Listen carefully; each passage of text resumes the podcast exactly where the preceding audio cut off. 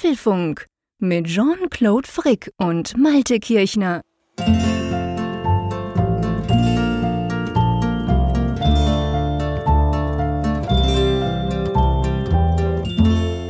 Folge 359 des Apfelfunk Podcasts. Aufgenommen am Mittwoch, 21. Dezember 2022, drei Tage bis Heiligabend.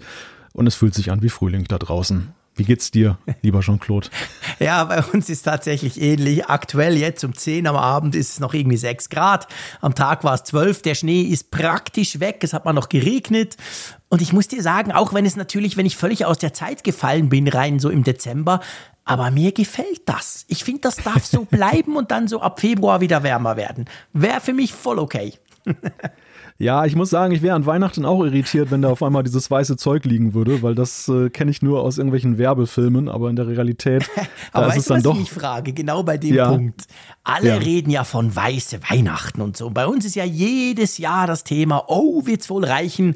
Und jedes Jahr reicht's ja nicht. Der Wetterdienst sagt auch dann immer, ich glaube, die Statistik ist, 75 Prozent der Weihnachten sind grün und eben nur irgendwie knapp ein Viertel, wenn überhaupt, ist, ist dann weiß.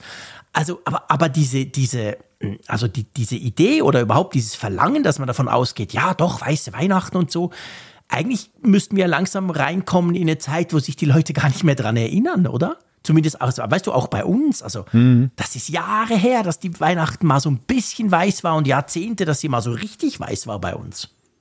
Ja, aber ich glaube, das Ganze wird auch befeuert eben durch das Werbefernsehen. Schon, gell? Dass, dass Weihnachten dort immer synonym Weihnachtsfilme, ist für weiß, genau, für weiße Weihnacht. Und das, das hat sich in den Köpfen so eingebrannt, dass die Erwartungshaltung dann bar jeder Realität da ist.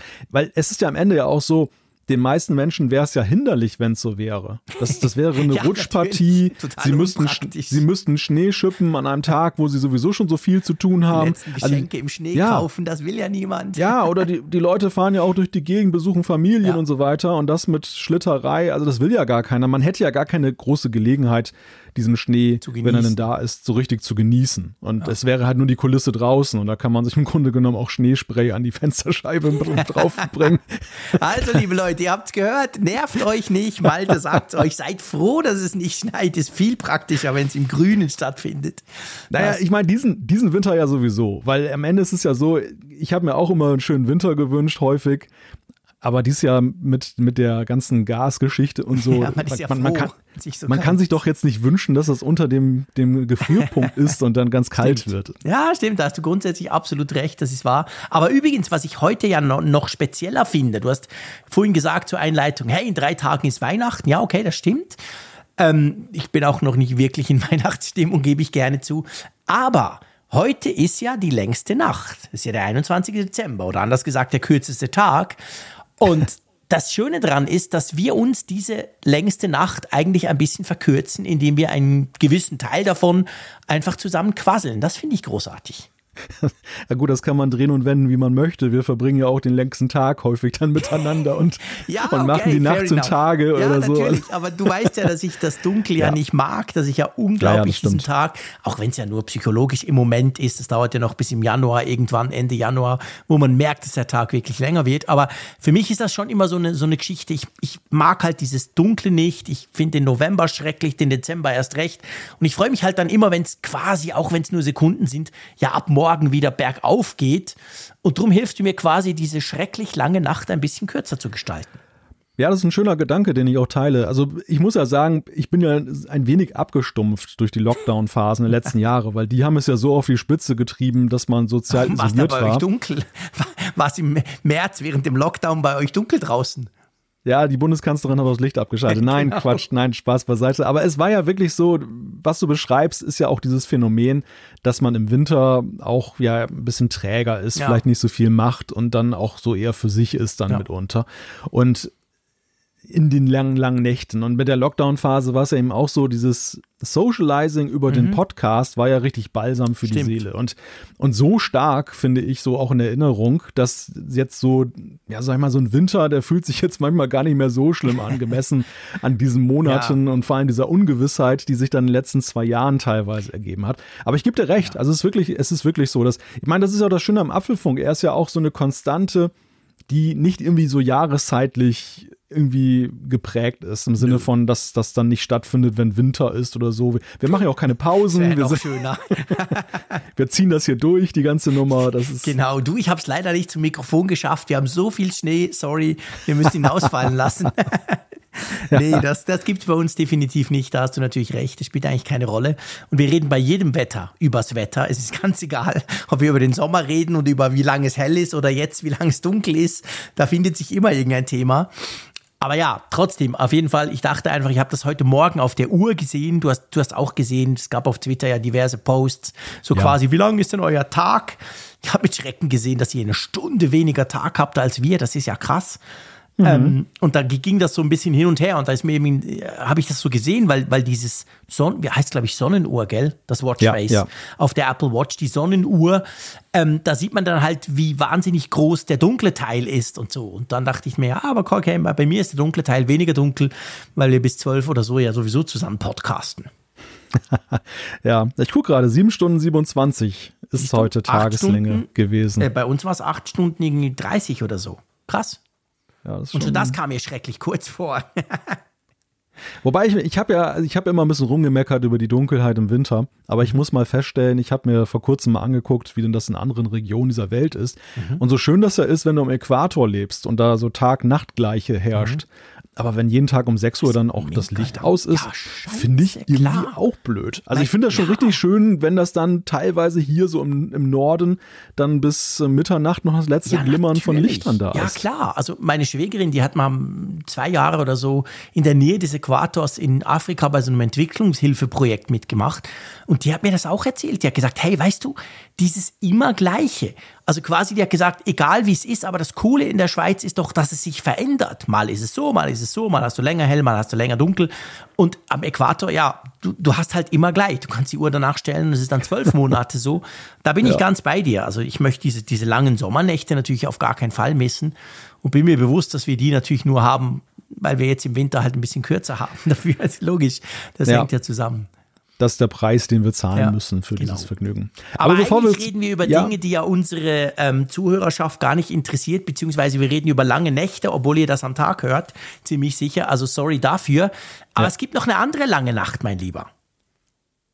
Ja, ich wollte aber noch vorher mit dir ah. noch das Wetterthema kurz nochmal eben oh, erweitern, oh, weil wir haben, wir haben vor der Sendung was Interessantes festgestellt, was wir, glaube ich, an der Stelle nochmal dann zur Sprache bringen sollten. Oh ja. Ich hatte wir, wir, haben ja gesagt, dass es jetzt frühlingshaft ist, aber es war ja sehr lange sehr kalt. Also bei mhm. euch ja genauso wie hier. Genau. Und es war sehr krass äh, von heute auf morgen halt wieder warm, was mhm. dann eben dann mit sich gebracht hat, dass da Regen kam und das fiel auf den gefrorenen Boden. Und da habe ich dir vor der Sendung halt erzählt, dass am Montag bei uns die Schule und die, der Kindergarten ausgefallen sind, weil Glatteis frei war. Und da hast du gelacht.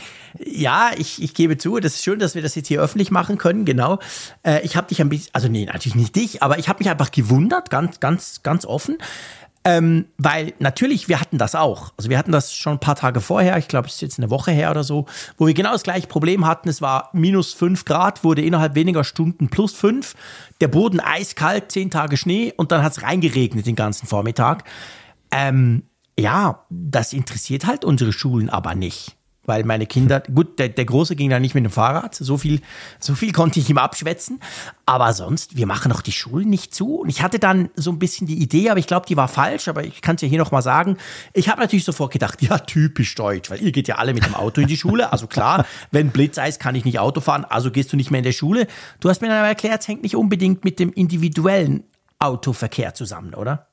Nein, also der nimmt zwar schon gefühlt zu, die Elterntaxis werden ja immer mehr, ja, bei uns aber, aber man macht das weniger daran fest oder eigentlich gar nicht daran fest, sondern vor allem eben an der Frage, ob die Busse zum Beispiel fahren mhm. können. Also der, das Land Niedersachsen, wo ich hier lebe, ist ein ziemlich ländlich geprägtes Land und da hast du teilweise weite Wege zur Schule und wenn ja. dann eben dann da wirklich Blitzeis ist, dann unterbricht das halt in der Zeit den, den Verkehr mhm. ziemlich heftig. Und äh, eben auch wegen der Unfallgefahren zur Bushaltestelle ja. oder von der Bushaltestelle zur Schule hat man halt gesagt, dann, dass, weil, weil die Meteorologen auch dann heftig warnten, dass man das jetzt mhm. dann eben äh, dieses Glatteis frei gibt am, am Montag. Ja. Ist immer eine sehr umstrittene Geschichte, deshalb verstehe ich eben auch so diese, den Vorbehalt. Also auch hier wird heftigst diskutiert. Dann ja, kommen natürlich die ganzen Alten, die sagen, oh, damals, als ich zur Schule ging und das alles noch schwarz-weiß war, da hat sowas nicht gegeben. Ne? Und Schwarz-Weiß, sehr schön. ja, die Menschen wurden ja erst in den 70er Jahren alle koloriert. Ja, genau, das, das war ja, vorher, war das total, sah das total anders aus. Sieht man ja schließlich im Fernsehen und auf, auf Fotos. Das lag nicht an der Technik, die Menschen waren tatsächlich schwarz-weiß. genau. Nein, aber auf jeden Fall, das, das sorgt für Diskussionen und ich kann auch beide Seiten irgendwie sehen. Aber grundsätzlich habe ich dann, also ich persönlich habe dann gedacht, okay, vier Tage vor Weihnachten muss es aber auch nicht sein, dass das Kind jetzt noch auf die Nase fällt und einen Gipsverband unterm Weihnachtsbaum hat. Ja, also klar. so gesehen fand ich es jetzt okay, weil es auch jetzt, es ist keine Klausurenzeit oder ja. sowas, sondern die, da werden jetzt, werden jetzt eh noch adventliche, besinnliche Stunden verbracht ja, und wenn es mal einen Tag nicht ist, dann ist das auch egal. Ja, ja, absolut. Also das, das gönne ich euch ja grundsätzlich oder euren Schülern. Aber ja, es ist spannend. Also ich meine, aber weißt du, wir müssen das auch nicht irgendwie in Breite noch diskutieren, aber es war ja auch während dem Lockdown so. Also bei uns waren ja die Schulen genau sechs Wochen zu, während hm. der ganzen Corona-Zeit. Und ich glaube, bei hm. euch war es ein bisschen länger, oder? Oh ja, oh ja, das, das war ein geraumer Zeitraum, genau. aber das hat natürlich auch wieder viele Folgeprobleme aufgeworfen, weil man ja dann auf Distanzunterricht auch nur unterschiedlich ja, vorbereitet war. Ja, klar, logisch. Also sehr kontroverse Themen, die wir auch jetzt hier nur anreißen und wie du schon sagtest, nicht versuchen auszudiskutieren. Ich glaube, zwischen uns beiden wäre es wahrscheinlich sogar recht unkontrovers, aber ähm, die Diskussion dann ja. mit einigen Diskussionsteilnehmern von draußen könnte dann ganz anders ablaufen. Ja, logisch. Nein, das, das Fass wollen wir ja gar nicht auftun. Ich will das auch überhaupt nicht kritisieren. Es war wirklich so. Das, ich finde es schön, dass du das jetzt noch, dass du dich noch erinnert hattest, was wir vor, wir haben ja immer so ein kleines Vorgespräch vor dem Apfelfunk, um uns quasi warm zu quasseln. Und ich war halt einfach erstaunt, weil ich so dachte, hä, bei uns fällt die Schule nie aus, nicht mal während Corona. Und bei euch fällt sie aus, wenn es ein bisschen regnet in den Schnee. Aber eben, du hast jetzt erklärt, also das sind halt ganz andere Voraussetzungen zum Teil. Aber ich wollte eigentlich ja über die lange Nacht, ja. beziehungsweise, seien wir ehrlich, über die Partynacht sprechen. Wir können einen kleinen Teaser machen. Ja, genau. Ich habe deine schöne, deine schöne Überleitung ja ruiniert durch meinen Kein Einwand. Problem. Du hast von der langen Nacht gesprochen und es ist tatsächlich ja so, der Jahreswechsel steht auch bevor. Der ist ja schon eine Woche später. Krass. Aber den wollen wir gar nicht begehen mit euch. Wir wollen die Neujahrsnacht, also die Nacht danach mit euch begehen. Und zwar in unserer ja mittlerweile schon zur Tradition gewordenen Apfelfunk Neujahrsgala, die also am Neujahrstag 1.1.2023 stattfinden soll, ab 21.45 Uhr, also zur gewohnten Apfelfunk am Hörerzeit.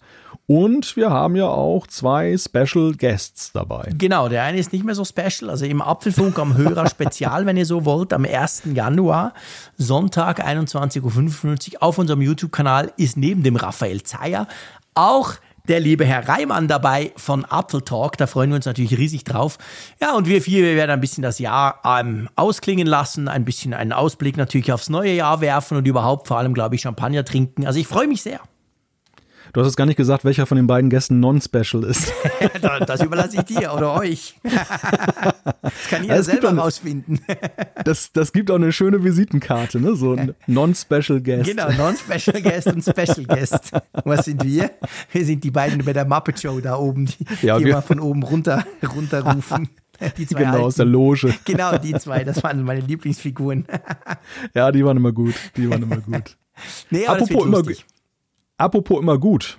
Wir haben wieder einen Sponsor. Ja, genau, da freuen wir uns definitiv sehr drüber. Und zwar wird diese Folge auch wieder freundlich unterstützt von NordVPN.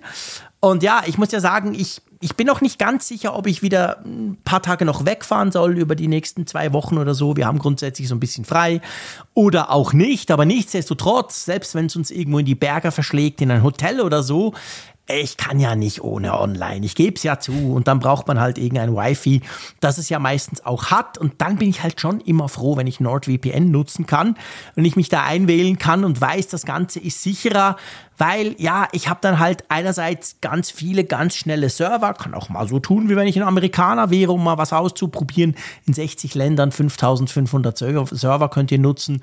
Man hat eine Doppelverschlüsselung für die erhöhte Anonymität. Vor allem können sechs Geräte gleichzeitig das nutzen. Ihr wisst es inzwischen schon, mein Sohn ist quasi dauer eingeloggt bei NordVPN. Ja, und dann gibt es ja noch den Bedrohungsschutz, gell? Genau, denn Sicherheit ist ein großes Thema bei NordVPN. Einerseits, wie du ja sagtest, eben, dass man seine Verbindung in einem öffentlichen Hotspot entsprechend abschirmt, mhm. dass da eben nicht reingeguckt werden kann. Aber NordVPN setzt noch, liegt noch was drauf und zwar die Bedrohungsschutzfunktion, die es gratis dazu gibt. Das Feature, das blockiert Viren, Werbung, Tracker und andere Gefahren. Und das Ganze könnt ihr auch ohne laufende VPN-Verbindung dann sogar einsetzen. Also diesen Online-Bedrohungsschutz, den gibt es inklusive. Ja, Ganz genau. Und wenn ihr das mal ausprobieren wollt, dann schaut doch mal vorbei bei nordgpn.com slash Apfelfunk. Da gibt's nämlich einen großen Rabatt auf das Zwei-Jahres-Abo, könnt ihr euch mal anschauen. Würde uns natürlich sehr freuen und ja, wir bedanken uns bei NordVPN. Genau. Wo es natürlich keinen Nachlass gibt, ist bei der Zeit oder bei der Länge dieser, dieser Sendung, auch vor Weihnachten. Und es ist ja eigentlich, man muss ja sagen, an dieser Stelle die letzte reguläre Sendung dieses Jahres für uns. Wir erscheinen natürlich ja auch Warum denn das? zwischen den ja, wir erscheinen natürlich, natürlich auch zwischen den Jahren. Ich gerade sagen, Moment. Aber das steht natürlich dann, ja, Überraschung, ich bin gar nicht da. Nein, aber, ah, danke, dass du mir das jetzt hier live on stage erst sagst. ja, ich habe einen geeigneten Zeitpunkt gesucht. Nein, es ist so, dass wir die letzte Sendung des Jahres, die zwischen den Jahren erscheinen wird, ganz regulär. Also keine Sorge, ihr werdet auch zwischen den Jahren am Donnerstag einen neuen Apfelfunk vorfinden. Aber das steht ganz unter dem Zeichen des Jahresrückblicks. Also wir wollen dann schon mal ein bisschen bilanzieren und nicht einfach nur runterbeten, was gewesen ist, das wisst ihr ja selber alle, sondern wir wollen natürlich vor allem auch ein bisschen analysieren. Wir wollen gucken, was ist denn aus bestimmten Dingen eigentlich geworden, die Apple uns dann so präsentiert hat in diesem Jahr oder über die wir gesprochen haben. Ist ja manchmal ganz interessant, wie man so manches dann so in der Rückschau sieht. Ich habe nämlich schon so ein paar Themen auch zusammengetragen und ah, meine Güte, da hat es mir schon richtig unter den Fingern ja. gejuckt, mit dir darüber zu sprechen. Ja, das ist großartig. Das ist quasi, darf man ja glaube ich schon sagen, unsere große Jahresrückblicksfolge und das ist genau wie du sagst. Das Coole ist, es geht ja nicht bloß darum aufzulisten, was alles passiert ist. Das füllt zwar locker auch eine Sendung, aber es geht ja eben genau darum zu gucken, ja, was blieb denn, wie sieht man das denn heute? Wie ist das jetzt im Vergleich zum Frühling, als das vorgestellt wurde? Kam das wirklich oder war es nur ein Versprechen und so weiter? Und ja, ich freue mich auch riesig drauf. Also das wird richtig, richtig cool. Von dem her hast du natürlich wie meistens bei uns hier im Apfelfunk. Hast du recht, lieber Malte? Das hier ist unsere letzte sozusagen reguläre Sendung.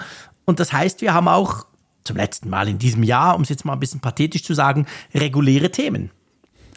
ja, sofern nicht Tim Cook noch jetzt kurzfristig zurücktritt, dann müssen wir natürlich ja, dann okay, dann bauen ändern. wir noch einen Aktualitätsblock ein nächste Woche. Aber diese Woche sprechen wir über extrem unberechenbar. Wie steht es denn eigentlich um den Mac Pro? Ganz genau. Und wir äh, sagen Luft nach oben. Kommt 2023 ein größeres MacBook Air? Ich muss an dieser Stelle zugeben, ich war auf virtuellen Reisen durch die Schweiz und habe mir auch mal das Studio vom Zeier von außen angeguckt. es gibt nämlich neue Karten für die Schweiz und für andere Länder. Dann gehen wir der großen Frage nach, die, und zwar der Low-Budget-Frage. Passt günstig überhaupt zu Apple? da werden wahrscheinlich instinktiv jetzt viele schon eine Antwort drauf genau. bereithalten. Genau. Ja, ja. Ja, dann haben wir noch Apfelstücke. Da sprechen wir über Fido-Schlüssel, Apple TV fürs, für Android, äh, AirTags und Anti-Stalking. Und natürlich haben wir für euch auch eine Umfrage der Woche und Zuschriften unserer Hörer. Ganz genau. Also, dann legen wir doch mal los mit unserem ersten Thema. Und zwar geht es um ein Thema, ja, eigentlich über das wir erstaunlich lange sprechen, für das wir nie was kriegen, oder? Es geht um den Mac Pro, der ab und zu doch immer wieder so ein bisschen im, im Apfelfunk äh, auftaucht, aber gleichzeitig können wir nie Vollzug melden. So auch jetzt. Ihr erinnert euch ja vielleicht, Apple hatte eigentlich vor, bis Ende Jahr diese Transition auf Intel zu vollziehen und da fehlt ja noch so das ein oder andere Gerät, vor allem dieser Mac Pro. Und irgendwie, ja, was ist denn da der aktuelle Stand? Also ist ja ein Gerüchtestand, muss man sagen, oder? Ja, es ist ein Gerüchtestand, aber was wir ja definitiv wissen ist, vor mittlerweile zwei Jahren hat ja Apple angekündigt, oder es sind glaube ich schon mehr als zwei Jahre, mhm. dass sie ja diese, diesen Wechsel von Intel-Prozessoren hin zu ihren eigenen Prozessoren im Apple Silicon planen. Genau. Und das hat ja auch weitgehend planmäßig funktioniert, ja, aber so dass das i-Tüpfelchen ist ja, und wir wissen ja auch, spätestens seit dem Frühjahr, da wurde ja auch gesagt, es wird ein Mac Pro geben, aber da sprechen wir ein anderes Mal drüber, aber in diesem Jahr 2022, das kann man glaube ich jetzt sagen, wenn da nicht noch morgen eine große Überraschung kommt, ist der Mac Pro eben nicht gekommen. Und das, nee. das ist halt ein Bruch mit diesem Zwei-Jahres-Zeitplan. Und es fragen sich jetzt natürlich alle, was ist denn da los bei Apple? Wo bleibt denn jetzt der Mac Pro? Zumal wir auch ja schon wilde Gerüchte gehört haben, dass der angeblich noch einen viel besseren Chip, also nicht den, den M1 Ultra, sondern ein M2 Extreme haben soll. Also so ein doppelter M2 Ultra. Richtig krasses Teil. Aber jetzt hören wir, naja, das, also wenn er kommt, dann wird er womöglich dann auch keinen M2 Extreme drin haben. Apple musste wohl ein bisschen die Pläne reduzieren, ist zu hören. Ja, ganz genau. Das ähm, vermeldet zumindest das Wirtschaftsmagazin Bloomberg und die sind ja immer sehr gut informiert. Der Mark Gurman dort vor allem. Ähm, offensichtlich ist dieser M2 Extreme, da ging man ja so, so quasi davon aus, das sind zwei M2 Ultra nochmal zusammengepackt. Das ist das gleiche, was Apple beim M1 Max ja gemacht hat. Zwei davon gibt den M1 Ultra. Da dachte man, okay, da gibt es dann einen M2 Extreme, der aus zwei ähm, M2 Ultra besteht, aber das soll wohl zu teuer sein. Also der Chip allein und das Gerät wäre dann massiv über 10.000 US-Dollar. Man darf ja auch nicht vergessen, so beeindruckt wir ja immer von diesem Mac Pro sind und ziemlich sicher dann auch sein werden, wenn er kommt. Aber es ist ja eine mega Nische. Das ist ja jetzt kein Massenprodukt. Wer kauft sich so einen Crazy Mac schon?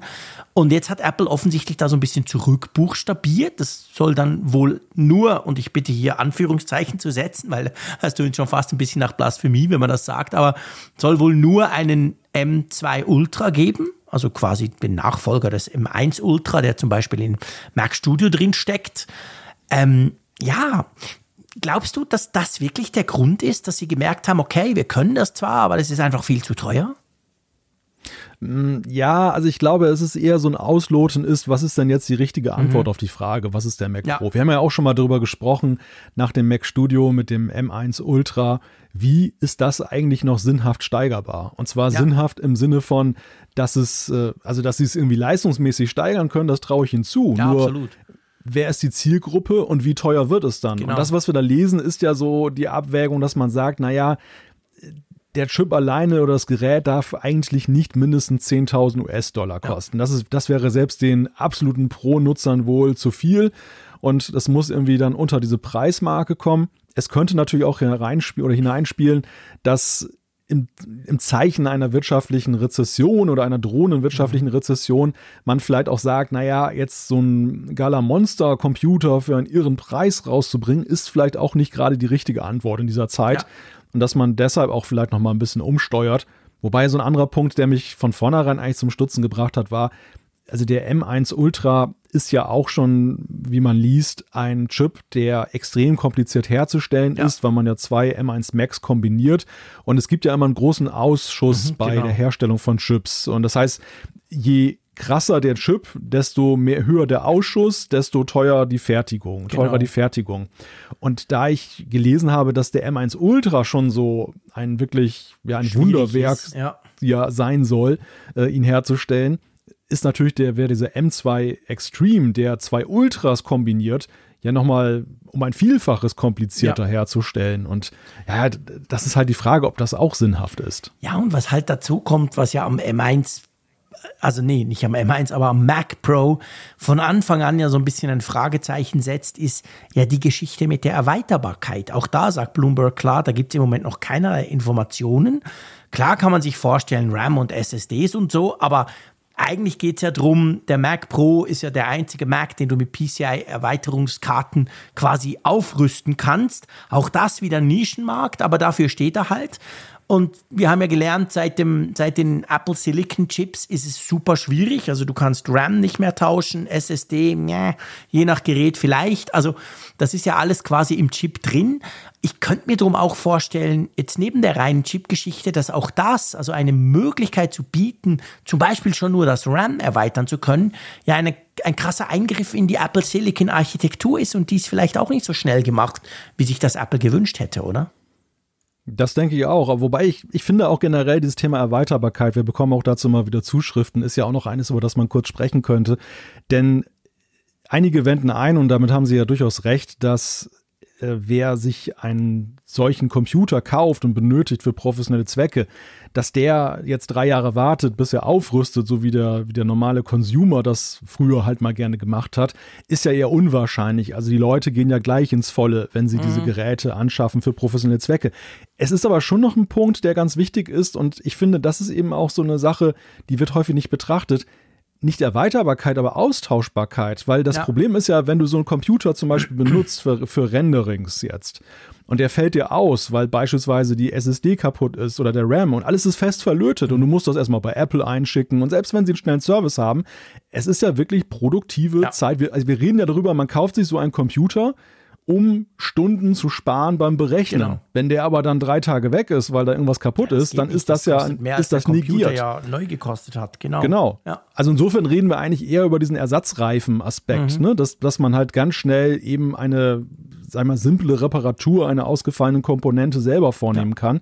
Übrigens ja auch ein, ein ganz wichtiger Punkt im Server-Kontext jetzt, wenn du jetzt irgendwie in Rechenzentren ja, oder so da arbeitest, dass du eben da defekte Bauteile, defekte Einschübe schnell eben dann auch austauschen kannst. Ja, ja, das ist ganz ein wichtiger Punkt. Da hast du natürlich absolut recht. Also, dass man sich halt dann vielleicht sogar auf Vorrat was dazu kauft. Ich habe damals, als der iMac Pro rauskam, habe ich mit einem Musiker gesprochen, also in einem Tonstudio. Die haben sich damals einfach drei davon gekauft, weil sie gesagt haben, zwei brauchen wir. Damit produzieren wir quasi diese ganzen äh, Bands, die da sind und mischen das ab. Und einer steht eigentlich nur rum, falls dann mal einer kaputt geht. Klar, das war beim iMac, den kannst du definitiv gar nicht erweitern. Aber ich glaube schon, dass das in diesem Profi-Umfeld ein Riesenthema ist, ja. Ja. Tja, wir werden noch weiter warten müssen. Es gibt ja noch eine andere Meldung, die da so quasi dazu geploppt ist beim Thema Mac Pro und die wird auch immer gern damit gemacht. Es geht ja darum, dass es unter Umständen auch ein neues Pro Display XDR geben könnte, weil dieses Pro Display XDR, erinnert euch, das ist 6000 Franken, super teure, im Käsereibe-Design ähm, Display, das könnte ja auch ein Nachfolger bekommen, oder? Ja, genau. Das ist, das ist halt auch in der Diskussion und äh, ja, ist man nach der Zeit ja auch, glaube ich, nicht ganz unwahrscheinlich, dass Nö. Apple das ja, dann nochmal wieder aktualisiert. Denke auch. Die haben das damals zusammen mit dem Mac Pro vorgestellt. Also das würde sehr gut passen. Das ist quasi so ein, ja, so ein Dream Team, wenn du so willst. Und ich könnte mir schon vorstellen, dass man so, so ein Pro Display XDR 2 oder wie es dann auch immer heißt, dass das dann halt 120 Hertz hat. Das ist ja was, was, was das aktuelle nicht hat, obwohl es so teuer ist. Und dann wahrscheinlich auch den Apple Silicon Chip drin hat, den wir ja auch in unserem kleinen Studio-Display drin haben. Also die, da werden sie wahrscheinlich so eine gewisse ähm, gewisse Komponenten dann auch nutzen. Also das, das denke ich würde passen und das ist sicher nichts, was irgendwie Verspätung hat. Das ist wahrscheinlich schon lange fertig, aber wird dann wohl zusammen mit dem Mac Pro gezeigt.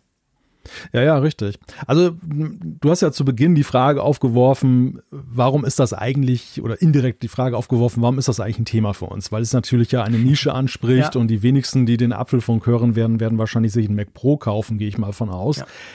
Aber der Punkt ist ja der, dieser Mac Pro hat ja schon eben auch eine wichtige symbolische Bedeutung für Apple. Ja. Es ist ja wirklich erklärtermaßen so der Abschluss dieser Umstellung und er steht ja nun auch durch seine nun drohende Verspätung so ein bisschen ja sinnbildlich für den Verlauf der letzten zwei Jahre. Also als, als Apple in diese, mhm. in diese Transition hineingegangen ist, da war die Welt noch eine andere oder beziehungsweise da war sie gerade im Umschwung, aber es, es war noch, man kam aus einem normaleren Zustand, in dem man das geplant hat, heraus. Ja.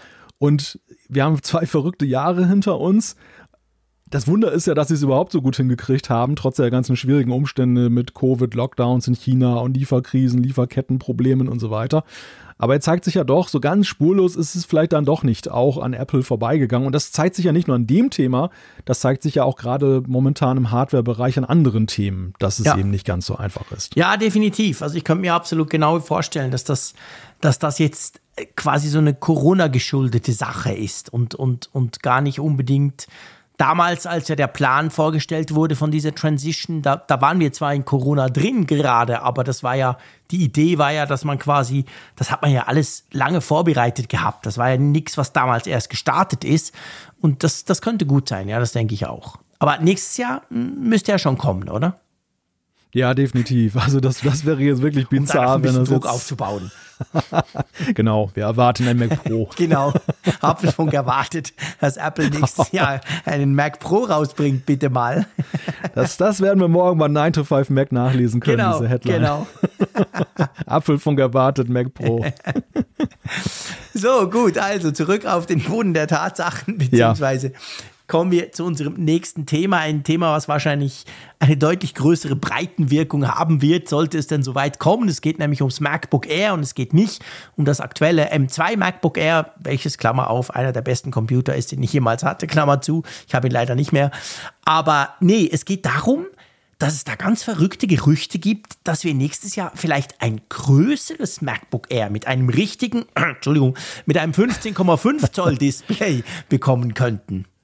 Ja, und das wäre ja tatsächlich ein Bruch mit der bisherigen Geschichte des Massiv. MacBook Air, das ja eben vor allem so, es war nicht nur dünn, sondern es war ja eben traditionell auch immer klein. Es gab ja, ganz früher auch so eine 11 Zoll Variante noch. Das war übrigens mein erstes MacBook, was ich mir mal gekauft habe. Ah ja, du hattest Dies- das ganz kleine, gell? Ja, ach, das war herrlich. Ich Ja, da, da schwärmst du heute noch davon. Ja, ja, ja, es war ein Traum. Es war wirklich, es war eigentlich im Grunde genommen war es ja so ein bisschen wie so eine Brotdose, ne, so Ja. vom, weil das, das hatte ja damals noch im Inneren ja auch diesen Alurahmen. Also es war, stimmt, genau. hatte so ein bisschen den Charme einer Metallbrotdose, aber es war genial. Es war wirklich großartig. Aber jetzt die Leute, und das, ich meine, wem sage ich das? Ne? Die, du dürstest nach größeren Bildschirmen und die Leute augenscheinlich da draußen auch in zunehmendem Maße. Und äh, Apple, das wird schon seit längerem spekuliert, soll eben tatsächlich in Erwägung ziehen, das MacBook Air jetzt auch in einer größeren Variante anzubieten. Aktuell lesen wir von einem 15,5 Zoll Display. Und ich meine, der, der Grund, warum Apple das bislang gescheut hat, war ja, glaube ich, auch, weil es zu einem Widerspruch im Line-Up geführt hätte. Ja. Weil ja eigentlich größere Geräte, da soll man ein MacBook Pro kaufen. Ja, genau, absolut. Also ist ja genau der Punkt. Wenn du ein MacBook Air möchtest, also beziehungsweise wenn du ein MacBook Air anguckst und findest, ja, aber so, ja, ist schon schön, so ein 14 Zoll Screen, ja, dann musst du halt ein MacBook Pro nehmen. Das ist ganz genau der Punkt. Und weißt du, also vielleicht noch eine Sache, bevor ich zum größten Aspekt komme, weil ich finde schon, wenn das kommen würde, wäre das ein, ein richtig echt, echter Bruch, über den wir diskutieren müssen, im Mac-Line-Up. Aber wenn es kommen sollte, dann prophezei ich jetzt hier schon, dann weiß ich schon, worüber der Zeier 45 Minuten im Video sprechen wird. Er Der wird spricht nicht immer 45 Minuten im Video über alles. ja, der spricht über alles, aber der wird nicht über, über die Specs sprechen, über das Design, über, über, über den neuen tollen Bildschirm. Nein, der wird sich von den 45 Minuten 43 Minuten lang darüber aufhalten, dass ein MacBook Air doch überhaupt nichts mehr mit Air und luftig und klein zu tun hat, weil ja, es wäre ja dann schon groß, größer und wahrscheinlich auch ein bisschen unhandlicher sollte das kommen. Also da freue ich mich schon drauf. Nee, aber zurück zum, zum Fakt, also die, die Frage ist halt, theoretisch könnte ja Apple das gleiche machen, was sie mit den iPhones gemacht haben. Wir haben ja die iPhone irgendwas Pro und wir haben die iPhone irgendeine Nummer. Also aktuell iPhone 14 zum Beispiel. Und wenn Sie das mit dem MacBook Air machen, dann haben Sie ja immer noch das kleine MacBook Air, dann haben Sie das große MacBook Air und dann haben Sie das kleine MacBook Pro und das große MacBook Pro. Also wäre so ein bisschen ähnlich wie beim iPhone, oder? Ja, ich glaube, darauf läuft es auch hinaus. Es, das, das MacBook Air an sich war ja schon mal tot gesagt, eben aus dem Grund, Ja. weil die Ähnlichkeit zum MacBook Pro ja immer größer geworden ist. Das MacBook Pro war ja plötzlich auch nicht mehr so ein dickes Teil, sondern war auch jetzt wirklich ganz schmal, so, so, so klein man es Mhm. machen kann, von der Tiefe her. Und einige haben sich gefragt, wie rechtfertigt sich der Titel MacBook Air eigentlich noch? Oder Ja. könnte man es, müsste man es nicht in MacBook einfach um, Ja, genau. umbenennen? Also im Sinne von Consumer-Klasse, Pro-Klasse. Apple hat sich augenscheinlich entschieden, dass man das Air beibehält, weil es einfach auch ein Bestseller-Name ist, Ja, glaube ich. Das ist das einfach eine Marketingentscheidung.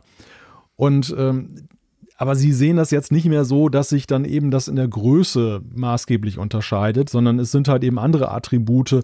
Es ist dann, denke ich mal, das Preis-Leistungs-Verhältnis oder beziehungsweise was du an, an Pro-Features noch oben drauf bekommst. Ja. Naja, und es, ist, es sind natürlich auch solche Begrenzungen, wie du sie hast, dass du zum Beispiel jetzt nicht beliebig viele Bildschirme anschließen kannst. Also das ist ja nun wirklich beim Pro-Modell Pro, Ja. Dass du dann eben noch mehr Bildschirme anschließen kannst, während du ja bei den Consumer-Modellen da ja begrenzt Ja, bist. du kannst genau einen Screen anschließen, was für mich schon mal das Ausschlusskriterium wäre. Ähm, und halt bei den Pros, also bei den neuen Pros, 14 und 16 Zoll, kannst du halt zwei, drei, vier, was auch immer.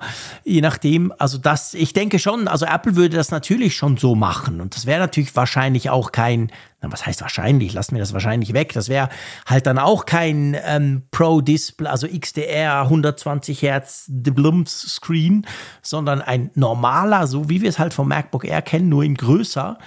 Ich fände das schon spannend. Ich fände vor allem bei dem Teil, sollte es denn kommen, spannend, wie sie es dann preislich, weißt du, einordnen. Also ich könnte mir hm. zum Beispiel vorstellen, dass dann das MacBook Pro 13 Zoll, das ja immer noch gibt mit Touchscreen, dass das dann endlich rausfliegt, oder? Aus dem Line-up.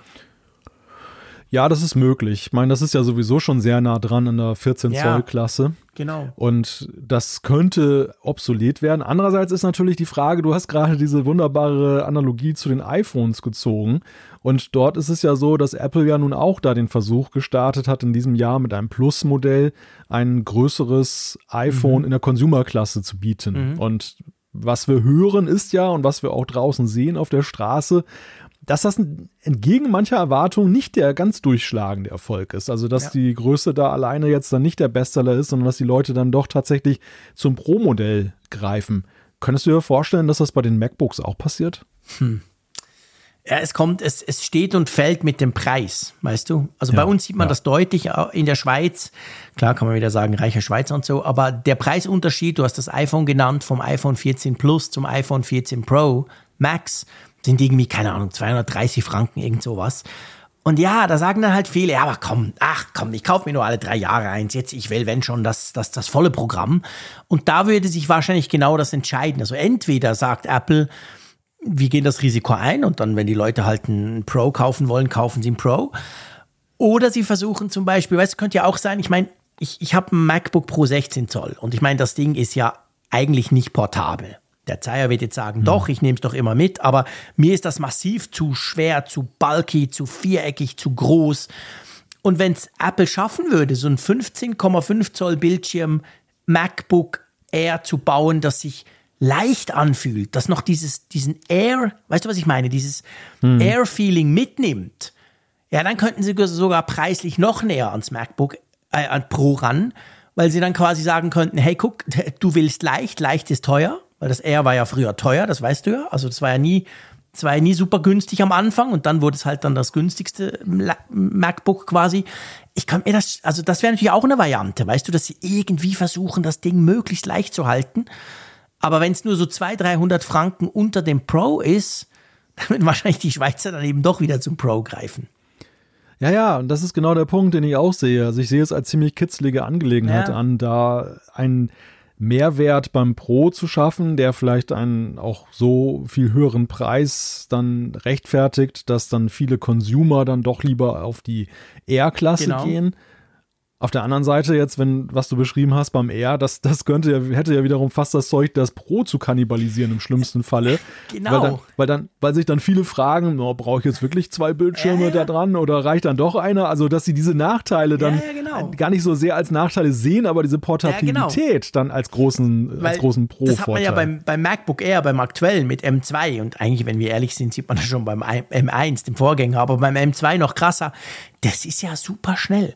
Das Ding ist mega performant. Da kannst du auch ab und zu Videos draufschneiden. Alles kein Problem. Wenn du das nicht täglich stundenlang machst, also dafür ist es dann eben super portabel. Das ist ein geiles Gerät. Und du hast recht, wenn, wenn, wenn Apple das alles transferiert in ein größeres Modell, dann, dann wird es gefährlich für die MacBook Pros. Also, ja, die werden ja. sich irgendwas ausdenken. Die werden, wir werden wieder drüber sprechen und sagen, ja, geiles Gerät, aber Apple, oh, schade, habt ihr das weggelassen.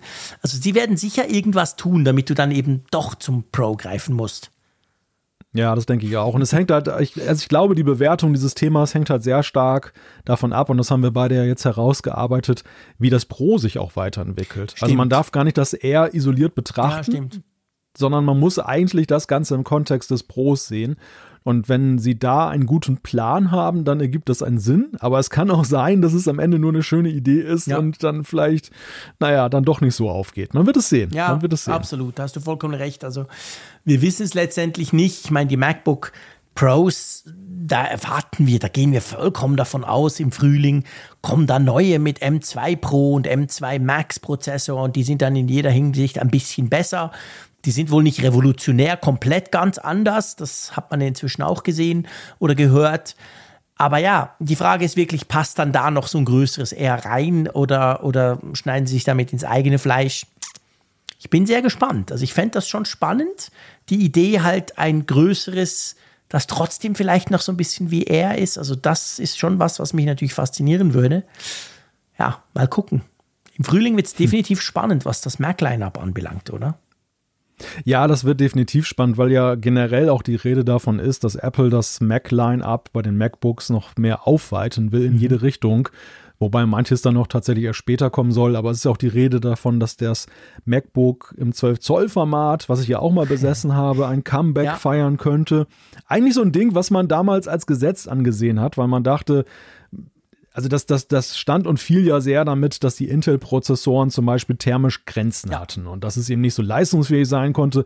Und als ich den M1 damals in der Präsentation erblickt habe, war mir eigentlich so klar, fälschlicherweise klar, das ist doch der ideale ja, Prozessor für das Comeback des 12 Zoll genau. MacBook. Ja. Und jetzt ist, sind zwei Jahre vergangen, ohne ein ja. 12 Zoll MacBook zu sehen. Ja, du hast recht, das ist komisch. Wir, wir dachten das nämlich beide, ich meine, wir waren überhaupt nicht die Einzigen, das haben ganz viele gedacht, dachten, wow, geniale Thermik, braucht nicht mal einen Lüfter. Ich meine, im MacBook Air mit dem M1-Chip, dem ersten MacBook Air mit, mit Apple Silicon, da war ja, da, oder was heißt war, da ist ja gar kein Lüfter drin in dem Ding. Ähm, Im M2 jetzt übrigens auch nicht im MacBook Air. Also das geht alles und das wäre wirklich prädestiniert dafür. Kam aber nie, ja. Ich meine, so ein Gerät wäre natürlich, wäre auch spannend, weil das wäre dann wahrscheinlich teurer als ein MacBook Air, weil kleiner gleich teurer aber halt mega ultra portabel und trotzdem sehr, sehr stark. Also es, das fände ich auch ein sehr interessantes Gerät, ja. Ja, also wir können diese Mac-Frage eigentlich fast beim übernächsten Punkt gleich weiter diskutieren, denn ja. es geht ja am Ende eben auch so ein bisschen darum, das Line-up, was sie da planen, hat ja den, wenn es so kommt, das ist ja alles Gerüchte halber, aber äh, man, man hört es ja doch schon häufiger in den letzten Monaten, dass das so in die Richtung geht, dass sie halt alle möglichen Marktplätze besetzen wollen. Also ja. sie wollen im Grunde genommen eine Antwort haben für jedes Budget und für jeden Anspruch. Mhm. Und wir sehen es ja bei den Telefonen, bei den Smartphones, und auch ein Stück weit bei den Tablets. Das ist ja nicht ganz so einfach, wie man sich das manchmal nee. so vorstellt. Ja. Nach dem Motto, du bringst ein Gerät heraus und ist das ein Self-Runner. Ja. Ähm, also diese Low-Budget-Frage, da sprechen wir ja gleich noch drüber. Mhm. Insofern würde ich fast sagen, vertagen wir das nochmal. Ja, genau. Wir, wir, diskutieren nachher gleich mal noch über Cliffhanger. Cliffhanger, genau, über preisliche Geschichte. Jetzt gehen wir zuerst mal den Zeier besuchen oder wir können auch ja. nicht besuchen gehen, spielt keine Rolle. Habe ich auch gemacht. Hab ich auch hast gemacht. du auch gemacht? Ja. Hast du gesehen, dass mein Haus gerüstet war? Man hat es ja nur so von ja, der Straße das, gesehen. Genau, dein, dein Auto stand dann irgendwie daneben und gar nicht in der Hofeinfahrt. genau. Wobei du bist, du bist ja datenschutzmäßig sehr schlau unterwegs. Du hast ja ein Haus, was man ja nicht direkt an der Straße sehen kann, sondern musst schon wissen, wo du bist und äh, welches Haus es sein könnte. Also du bist da sehr gut unterwegs. Ja, wobei witzig, also wir sind jetzt schon voll im Detail. Wir, wir klären gleich auf, um was es geht, aber wir können das noch zu Ende bringen. Nur bei Apple. Und das liegt nämlich nur daran, Apple ist einfach die große Straße bei mir entlang gefahren und hat das alles ja. fotografiert mit dem neuen Umsehen-Feature, das es jetzt eben auch in der Schweiz gibt. Aber es gibt noch so einen kleinen, eine kleine Abzweigung, wo du einen Nebenweg, also auch eine Straße, fahren könntest. Und wenn du von dort, von der richtigen Seite, von Süden her kommst, würdest du mein Haus perfekt sehen. Also Google Street ja. View hat mein Haus ganz perfekt drauf. Aber Apple hat diese Straße einfach ausgelassen. Das habe ich allerdings auch festgestellt, muss ich mal sagen. Also das gibt dann immer diesen Effekt, wenn du jetzt zum Beispiel in eine Straße reinfahren möchtest, die nicht erfasst ist, dass du so, zurück. Du, Genau, du, als wenn du gegen die Glaswand ja, genau, läufst. Genau, ne? so du, es gibt so einen, so Dots-Effekt, ja, genau. so, so Bong. Ne? Genau. Und, und und äh, bei dir herum waren tatsächlich einige mhm. kleinere Straßen, denen ich zugetraut hätte, dass ein Auto durchfahren könnte. Ja, logisch. Ja, logisch. bei, euch, bei, bei, euch in der Schweiz ist ja alles so ein bisschen klein und knibbelig ja, ja, und so weiter. Aber problemlos ein Auto durchfahren. Da. sind, sind nicht so Gassen wie in Italien, wo dann so ein Dreirad nee, nur durchfahren nee, nee, kann. Überhaupt ne? nicht. Und eben Google ist da überall durchgefahren. Also das ist alles quasi abgedeckt, mhm. aber Apple offensichtlich nicht. Aber hey, egal, wir Schweizer sind mega happy, noch zusammen mit den Benelux-Staaten. Wir haben jetzt auch nach, was war's denn, April, neun Monate, also nach sehr lange. Und, und Liechtenstein, nicht Liechtenstein Stimmt, vergessen. Oh, Liechtenstein, wie konnte ich denn nur, genau. Ja. Schlage ich immer zur Schweiz. Sowas aber auch. Wo die doch den Schweizer Franken und unsere Swisscom haben. Ähm, nee, ja, genau. Also Liechtenstein gehört auch noch dazu. Benelux plus die Schweiz. Wir haben jetzt endlich, endlich, endlich die neuen Apple-Karten die dir nur ein müdes Lächeln natürlich aufs Gesicht zaubern, falls überhaupt, oder? Ja, Gott, so, so müde ist das Lächeln nicht, denn so lange ist es ja auch noch nicht her, dass Deutschland das naja, bekommen hat. April. Schrittweise. Ja, Im okay. April ist es ja, losge ist es ja losgegangen mit, mit München seinerzeit und dann ist das doch so Ach schrittweise. So, dann, kam, okay. dann kamen doch erst die großen Städte und ah, ja, stimmt, ähm, stimmt. peu à peu und von einem Tag auf den anderen war einmal alles da. Ja. Das war ja so ganz faszinierend, dass Apple so, alle haben gesagt, oh, das wird jahrelang mhm. dauern und irgendwann hast du mal alle Karten ja. und irgendwann überholen sie Google und dann haben sie mit einem Fingerschnipp, haben sie Google so völlig in Schatten geil. gestellt. Ja, genau. Weil weil bekanntermaßen ja Google Street View aus Deutschland rausgejagt wurde und jemand nur alte Karten von vor über zehn Jahren. Ich meine, das ist natürlich schon ein Unterschied zur Schweiz. Wir haben Street View schon lange immer aktualisiert, auch immer wieder. Also Street View ist bei uns beileibe nichts Neues. Von dem her muss man natürlich sagen, dieses Umsehen-Feature, was ja quasi Google Street View entspricht, das ist cool. Ich finde es auch sehr schön gemacht. Ich finde auch, und ich bilde mir ein, korrigiere mich, ich finde, die Qualität ist eigentlich besser. Ich finde die Fotos irgendwie mhm. höher aufgelöst ja. von Apple. Ja. Aber ja, das ist jetzt für Schweizer nichts Neues, weil ich kann auch mit Google Street View durch die Schweiz fahren und jeden Baum angucken. Ja, das stimmt. Ich finde eigentlich so ganz charmant diese, diese Möglichkeit, zwischen beiden Diensten hin und her zu switchen, mhm. weil du ja immer wieder mal diese Situation hast, dass die Aufnahmen dann doch nicht so glücklich sind oder es ist gerade ein Radfahrer vor der Linse, wo du eigentlich hingucken ja, genau, wolltest. Genau, das stimmt. Und das und das Charmante in der Schweiz ist ja zum Beispiel jetzt durch die von dir erwähnte Doppelung, dass man ja eben dann noch eine Alternative hat, wohingegen in Deutschland, da kannst du dann erstens nur in Großstädten dann bei Google Street ja. View gucken und dann siehst du manchmal eben auch, wie es aussah, bevor das Haus gebaut ja, wurde, weil die Aufnahmen ja, schon genau. so.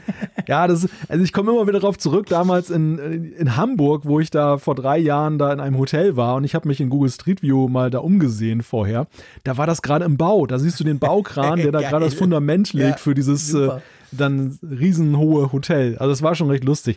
Aber äh, grundsätzlich erstmal toll, dass das jetzt auch in der Schweiz ist. Hat ja Apple schon lange angekündigt. Ja. Auf der WWDC haben sie es ja schon in Aussicht genau. gestellt, dass das eben auch in die Schweiz und andere Staaten kommt. Haben sie ziemlich lange sich dann noch, doch noch Zeit dafür gelassen. Witzig an der Sache ist ja noch, wie das so peu à peu sich ankündigte. Also ich wähnte es ja schon freigeschaltet bei euch, ja.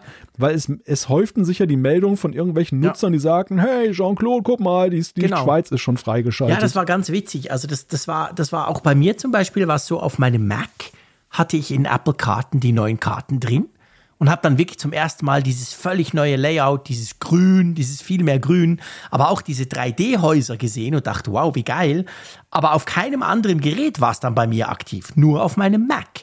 Bei anderen war es komplett umgekehrt. Ich habe dann, ich hab dann so einen Post gemacht und habe auch ein Video dazu gemacht und dann kamen wirklich ganz viele, die gesagt haben, ja, bei mir ist auf dem iPhone drauf. Einer hat irgendwie gesagt, bei mir ist nur auf dem iPad, aber nur auf dem von meiner Frau und auf dem anderen noch nicht. Also das war so hin und her. Bei mir ist auf dem Mac sogar dann verschwunden. Also dann war es plötzlich wieder weg, dann waren wieder die alten Karten da. Ich weiß nicht genau, was da lief. Aber dann, klar, hat Apple natürlich offiziell ja ganz ähm, offiziell eine Medienmitteilung rausgelassen, Donnerstagabend, also beziehungsweise am Donnerstag sollte es aufgeschaltet werden und am Abend war es dann wirklich ziemlich spät. Ich war am Donnerstag noch in Zürich und dachte, ja cool, Zürich ist sehr schön. Da haben sie auch diese 3D-Objekte und so. Da war aber noch nichts. Erst als ich dann im Zug um elf oder so zurückgefahren bin, dann plötzlich, als ich aufgemacht habe, zack, war plötzlich alles da. Aber das ist ja auch der wichtige Punkt noch, weil wir, wir sind jetzt eigentlich sehr fokussiert gewesen auf diese Straßenfotografie. Mhm. Du erwähntest ja gerade die 3D-Sehenswürdigkeiten diese Straßenfotografie hat natürlich den Charme. Also für mich persönlich war es jetzt zum Beispiel so, ich bin einfach nochmal den Weg lang gegangen, virtuell, den wir beide auch vom Bahnhof damals ja, zu dem Haus lang gegangen ja, sind. Und das fand ich einfach total schön. Ja. Das war so eine tolle Erinnerung dann in dem Moment. Und dann war ich neugierig und habe mich nach St. Gallen gezappt. Habe mich gewundert, dass auf diesen Aufnahmen Sonne war. Hey, ich, ich, weiß auch. nicht, wie der Zeier das manipuliert ich weiß nicht, hat. wie sie das gemacht haben. Den einen Tag pro Jahr erwischt, wo mal die Sonne scheint. Die hatten ziemlich Stress. Die sind mit mehreren Autos durch St. Gallen gerast. Ja, die, die, mussten die halbe Stunde ausnutzen, genau. dass man nicht geregnet genau. hat.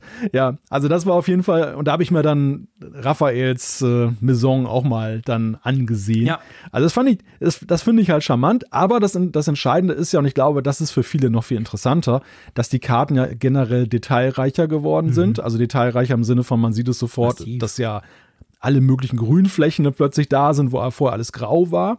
Und dass man eben, und das ist für, für, für Autofahrer wieder, ne, der Deutsche, äh, interessant, dass du eben zum Beispiel Stoppschilder, Ampeln und solche Sachen in der Navigation hast, was ja auch dann die Anweisungen, die super. du bekommst, viel präziser das macht. Das finde ich großartig. Du weißt ja, ich habe ja auch CarPlay in meinem neuen, also neu, jetzt ist er zwei Jahre alt, aber in meinem Auto.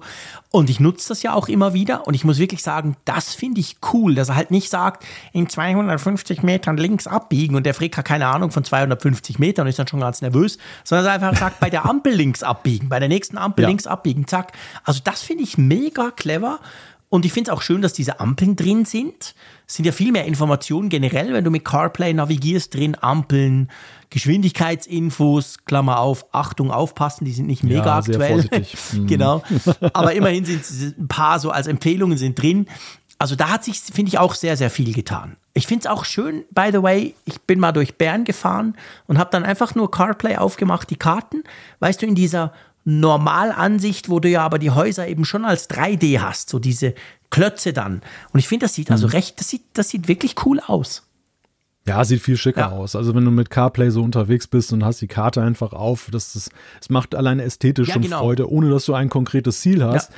Und äh, was auch schön ist, sind diese Angaben. Du kriegst ja auch zum Beispiel Wegweiser angezeigt, die mhm. ja auch dann, also, dass du dich an den Wegweisern, ja. die du da siehst, orientieren kannst, dass du weißt, okay, ich bin jetzt wirklich an der richtigen Abfahrt. Also dieser Wegweiser ist der, der angezeigt wird, da muss ich abfahren. Ja. Da, das sind ganz nützliche Sachen. Cool. Du hast es gesagt, dass mit den Tempolimits, und da kann ich vielleicht schon so ein bisschen, in Anführungszeichen, Langzeiterfahrung mhm. mit reinbringen. Denn da ist es teilweise wirklich katastrophal, muss ich sagen. Ja. Also zum Beispiel hier auf unserer Autobahn, die wir vor der, vor der Haustür haben, zwischen Wilhelmshaven und Oldenburg, da wird permanent äh, Tempo 100 angezeigt. Das hat den Hintergrund, dass seinerzeit, als die Kameraautos hier wohl durch die Gegend gefahren sind, da waren gerade in größerem Maße Umbauarbeiten. Da haben die so Leitplanken in der Mitte erneuert und irgendwie so. Fugen gemacht und da waren überall Tempolimits in der Zeit. Und das hat sich da irgendwie eingebrannt in diese Navigation. Aber die, die Autobahn, und das zeichnet sie eigentlich aus, sie ist bis auf einen kurzen Abschnitt, äh, ist sie völlig tempolimitlos. Und das ja klar, irritiert dass natürlich. Nervt, wenn da ein Tempolimit drin ist. Warum erstaunt mich das jetzt nicht? ja, aber du hast es, du hast es leider auch im umgekehrten Fall. Also dass dann, ja. dass dann tatsächlich dann auch eine, dann eine Tempofreigabe Was angezeigt wird. Gefährlicher und teurer wird. Genau. So rum.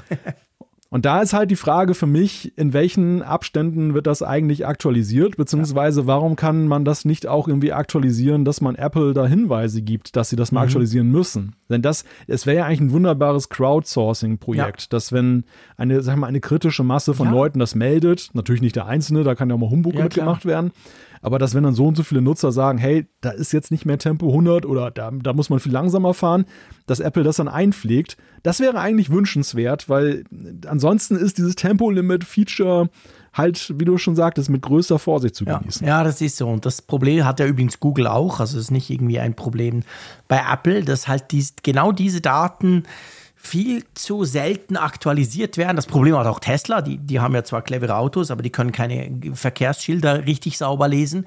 Also gehen sie auf die Google-Daten, die sie auch eingebaut haben und die stimmen dann halt einfach oft nicht. Also da muss ich wirklich auch sagen, bin ich froh, dass mein Auto quasi Schilder lesen kann. Es hat eine Kamera und das mhm. passt praktisch 100 Prozent. Also kann ich mich wirklich drauf verlassen. Ganz selten sieht er mal eins nicht. Aber ja, man muss halt so oder so immer aufpassen. Aber gell, für uns Schweizer, sage ich jetzt natürlich mal, wir kamen wirklich von dieser Mittelalterkarte, wo sozusagen nichts drauf war. Und jetzt sieht es zumindest hübsch aus. ja. ja, und ich kann endlich meine, meine Reise über die Grenze fortsetzen. Ich habe ja immer mal so Stimmt, Fahrten gesagt, in die Grenzregion gemacht. In Basel oder irgendwo, genau. Genau. Und dann, und dann war so an der, an der Straße, man sah das, man sah das Zollhäuschen ja. und die, die, die Schweizer Flagge war auch gehisst dann, und dann dann war wieder so dieser Dots-Effekt, ne? dass man da gegen die Wand, die, genau. die imaginäre Wand ja, dotzt. Nee, jetzt kannst du wirklich zu uns in die Schweiz virtuell einreisen, sozusagen mit dem ah, Umsehen-Feature. nee, das ist schon cool. Also ich, ich freue mich wirklich, ich habe mich sehr gefreut, dass das kam. Ich fand das cool auf allen Geräten jetzt. Also ich finde, es wertet Apple-Karten wirklich auf. Es ist nicht nur einfach schöner, klar, das auch, aber es ist natürlich auch akkurat, das hat viel mehr Infos drin, das hast du ja gesagt. Also das merke ich auch bei mir in der Umgebung, weißt du, vorher war Apple-Karten wirklich, hey, pff, Straßen, die es schon lange nicht mehr gab oder noch nicht gab. Und, und jetzt ist es schon deutlich akkurater. Wir haben vorhin darüber gesprochen, mein Haus, man sieht es ja nur so eben von der großen Straße aus. Ich bin da so ein bisschen zurückversetzt. Ist eingerüstet, man sieht ein Gerüst am Haus. Das heißt, ich weiß, das Kameraauto muss letztes Jahr zwischen August und, Sept und Oktober rumgefahren sein, weil in der Zeit hatten wir unser Haus eingerüstet. Also das heißt, das Zeug ist schon aktuell jetzt. Ja, der Zeier, der kann das ja sogar ganz präzise verorten. Der wurde ja von dem Kameraauto sogar auf der Straße genau. abgelichtet ja.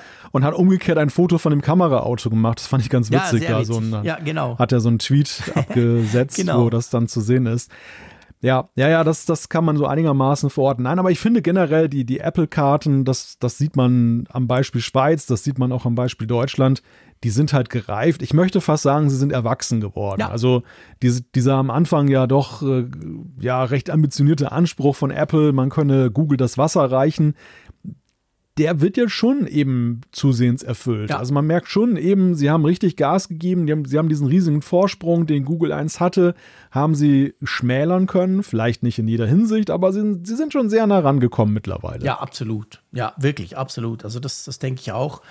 Ähm, das ist ein großer, großer, großer Unterschied jetzt und zu, zu vorher, also ja, also ich muss wirklich sagen, ich tue ab und zu eben auch mit, mit, mit Apple-Karten navigieren. Ich finde, das passt im Allgemeinen eigentlich gut. Jetzt, wo die Karten eben aktualisiert wurden, also ja, das kann man, kann man wirklich nutzen. Also das ist. Ja. Ja, man kann, man kann es nutzen. Also für mich ist es so, ich, und da bin ich noch zwischen beiden Diensten hin und her gerissen, weil ich beide an einer Stelle mhm. nicht gut finde. Bei, bei Apple ist es so, man merkt schon, Google mit seinem, mit seiner ja oft auch nicht wirklich nachgefragten Datensammelei mhm. äh, führt dazu, dass du zum Beispiel mit Blick auf Verkehrsbehinderung und was ist denn die, wirklich die schnellere Route bei Google schon häufig noch präzisere Angaben ja, bekommst, weil sie einfach, ja. weil sie einen größeren Datenpool haben. Ja. Sie greifen einfach auf die ganzen Geräte, nee, äh, auf die Daten so. zurück. Also die Verkehrs, und Verkehrs, weißt du, so Staugeschichten oder so, das, das ist weit, das sind Welten, das sind Lichtjahre zwischen Apple und Google.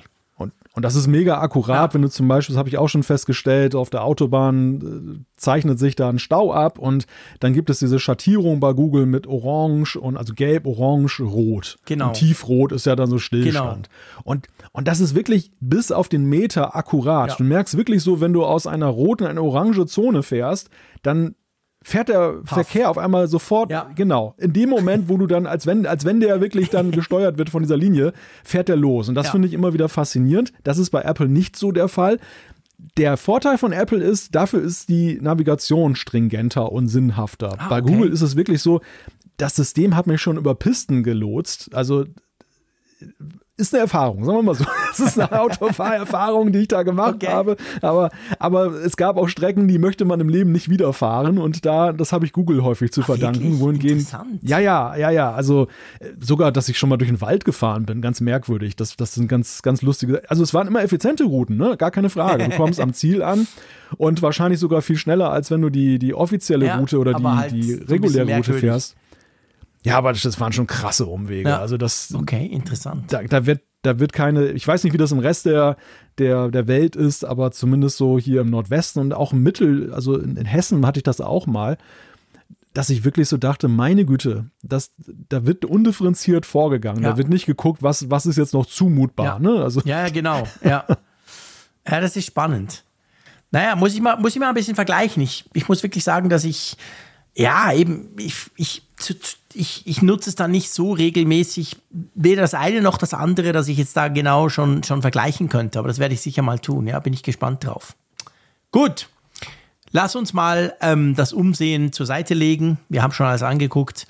Kommen wir zu dem Thema, was wir vorhin so ein bisschen angeteasert hatten. Das geht jetzt zwar nicht um den Mac, es geht ums iPhone, aber es geht ganz generell um die Frage des Low Budget. Also wir, wir fragen uns so ein bisschen, passt günstig überhaupt noch zu Apple? Und da gibt es ein paar Indizien, die diese Frage vielleicht mit Nein beantworten, oder?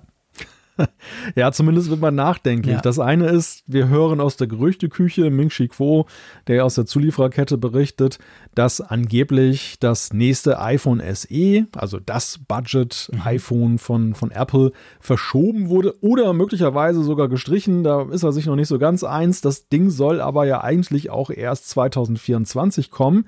Das, der Punkt ist nur der, dass man wäre jetzt eigentlich von dem Sprung, dass man mal hinkommt zu dem Face ID Design. Stimmt, also, ist ja das noch mit dem Knopf.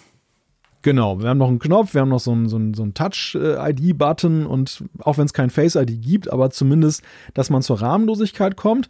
Und da gibt es wohl dann doch so Bedenken, so schreibt er zumindest, ähm, wie man das in Einklang bringt mit dem höheren Preis, der eigentlich dann nötig wäre oder dass es zu nah ist an den anderen Geräten und generell auch mit der Nachfrage, weil angeblich die Nachfrage auch nicht so, so gut sei nach dem iPhone SE, dem aktuellen. Das gleiche gilt ja für das iPhone 13 Mini, was ja nun dann ja mit zusammen mit dem iPhone 12 Mini ja den Sargnagel dann äh, hergegeben hat für diese kleine Sache. Jetzt haben wir das iPhone 14 Plus, auch da hören wir merkwürdige Sachen. Also generell die Frage, ist günstig bei Apple etwas, was funktioniert? Ja, ich denke, also ich könnte mir schon vorstellen, dass es je länger, je weniger funktioniert. Weil Apple ist halt, wenn du dir den Brand anguckst, ist halt Apple krass das wird krass als einerseits teuer wahrgenommen, andererseits natürlich auch auf, als qualitativ sehr hochwertig in jedem Bereich. Und dafür ist eine gewisse Klientel bereit, viel Geld auszugeben. Diese Klientel, ich sage es mal ganz salopp, melkt Apple ganz hervorragend. Apple macht unglaublich viel Geld mit seinen iPhones, mit seinen teuren iPhones, mit den 14 an den Pros, ich meine, die 14er sind ja auch teuer, also das, ja, das hat ja nichts mit Budget zu tun, mit den, mit den Pros und dann den Max und all dem Zeug. Also das macht Apple mega gut, das machen sie besser als jeder andere Smartphone-Hersteller. Keiner schafft es auch, die Preise so hoch zu halten. Wenn du Samsung anguckst, da musst du nur neun, neun Wochen warten und dann kostet es 30 Prozent weniger. Das Top-Top-Mega-Modell, das macht Apple so nicht, weil sie sich leisten können. Umgekehrt ist es so, die Preisspanne fängt bei Apple zwar im Verhältnis zu anderen nicht ganz so tief an, aber im Verhältnis ist halt so ein iPhone SE, was kostet das? Ein Drittel, ein Viertel, je nachdem, von einem iPhone ähm, 14 Pro Max zum Beispiel. Ich, ich frage mich ja immer so ein bisschen, weißt du, ich, ich, kenne, ich, ich kenne persönlich schon viele Leute, die mich dann immer fragen, ja, eigentlich möchte ich schon ein iPhone, iPhone ist cool, ich habe mich dran gewöhnt, aber schon wahnsinnig teuer. Und ich empfehle denen ja dann immer und sage, hey, nimm doch das vom Vorjahr. Also nicht gebraucht, sondern neu. Hm. Kauf dir doch so ein iPhone 13 oder auch ein iPhone 12. Gibt es ja alles noch in den, in den Shops und online sowieso. Und die sind ja dann immer deutlich günstiger als aktuelle Modelle. Trotzdem finde ich, so ein iPhone 12 ist ja noch Welten besser als so ein iPhone SE mit dem blöden Knopf. Und da frage hm. ich mich, ob man sich dadurch halt, dass man die Geräte ja schon auch noch jahrelang kaufen kann, neu kaufen kann, nicht dadurch eine Konkurrenz schafft, dass dann diese Budget-Phones einfach altbacken wirken dagegen. Ja, mag sein. Also wir betreten ja jetzt mit dem Thema ein sehr weites Feld ja. und ähm, da muss ich vielleicht auch jetzt ein klein bisschen mal ausholen. Zum einen ist es erstmal so, dass ja das Budget-Phone oder das, das nicht erfolgreich sein des Budget-Phones bei, bei Apple eine lange Tradition hat. Ja, ne? Also mit, wir erinnern uns damals an das, das war das iPhone 5C, glaube ich, 5C, ne? dieses quietschbunte. An, genau.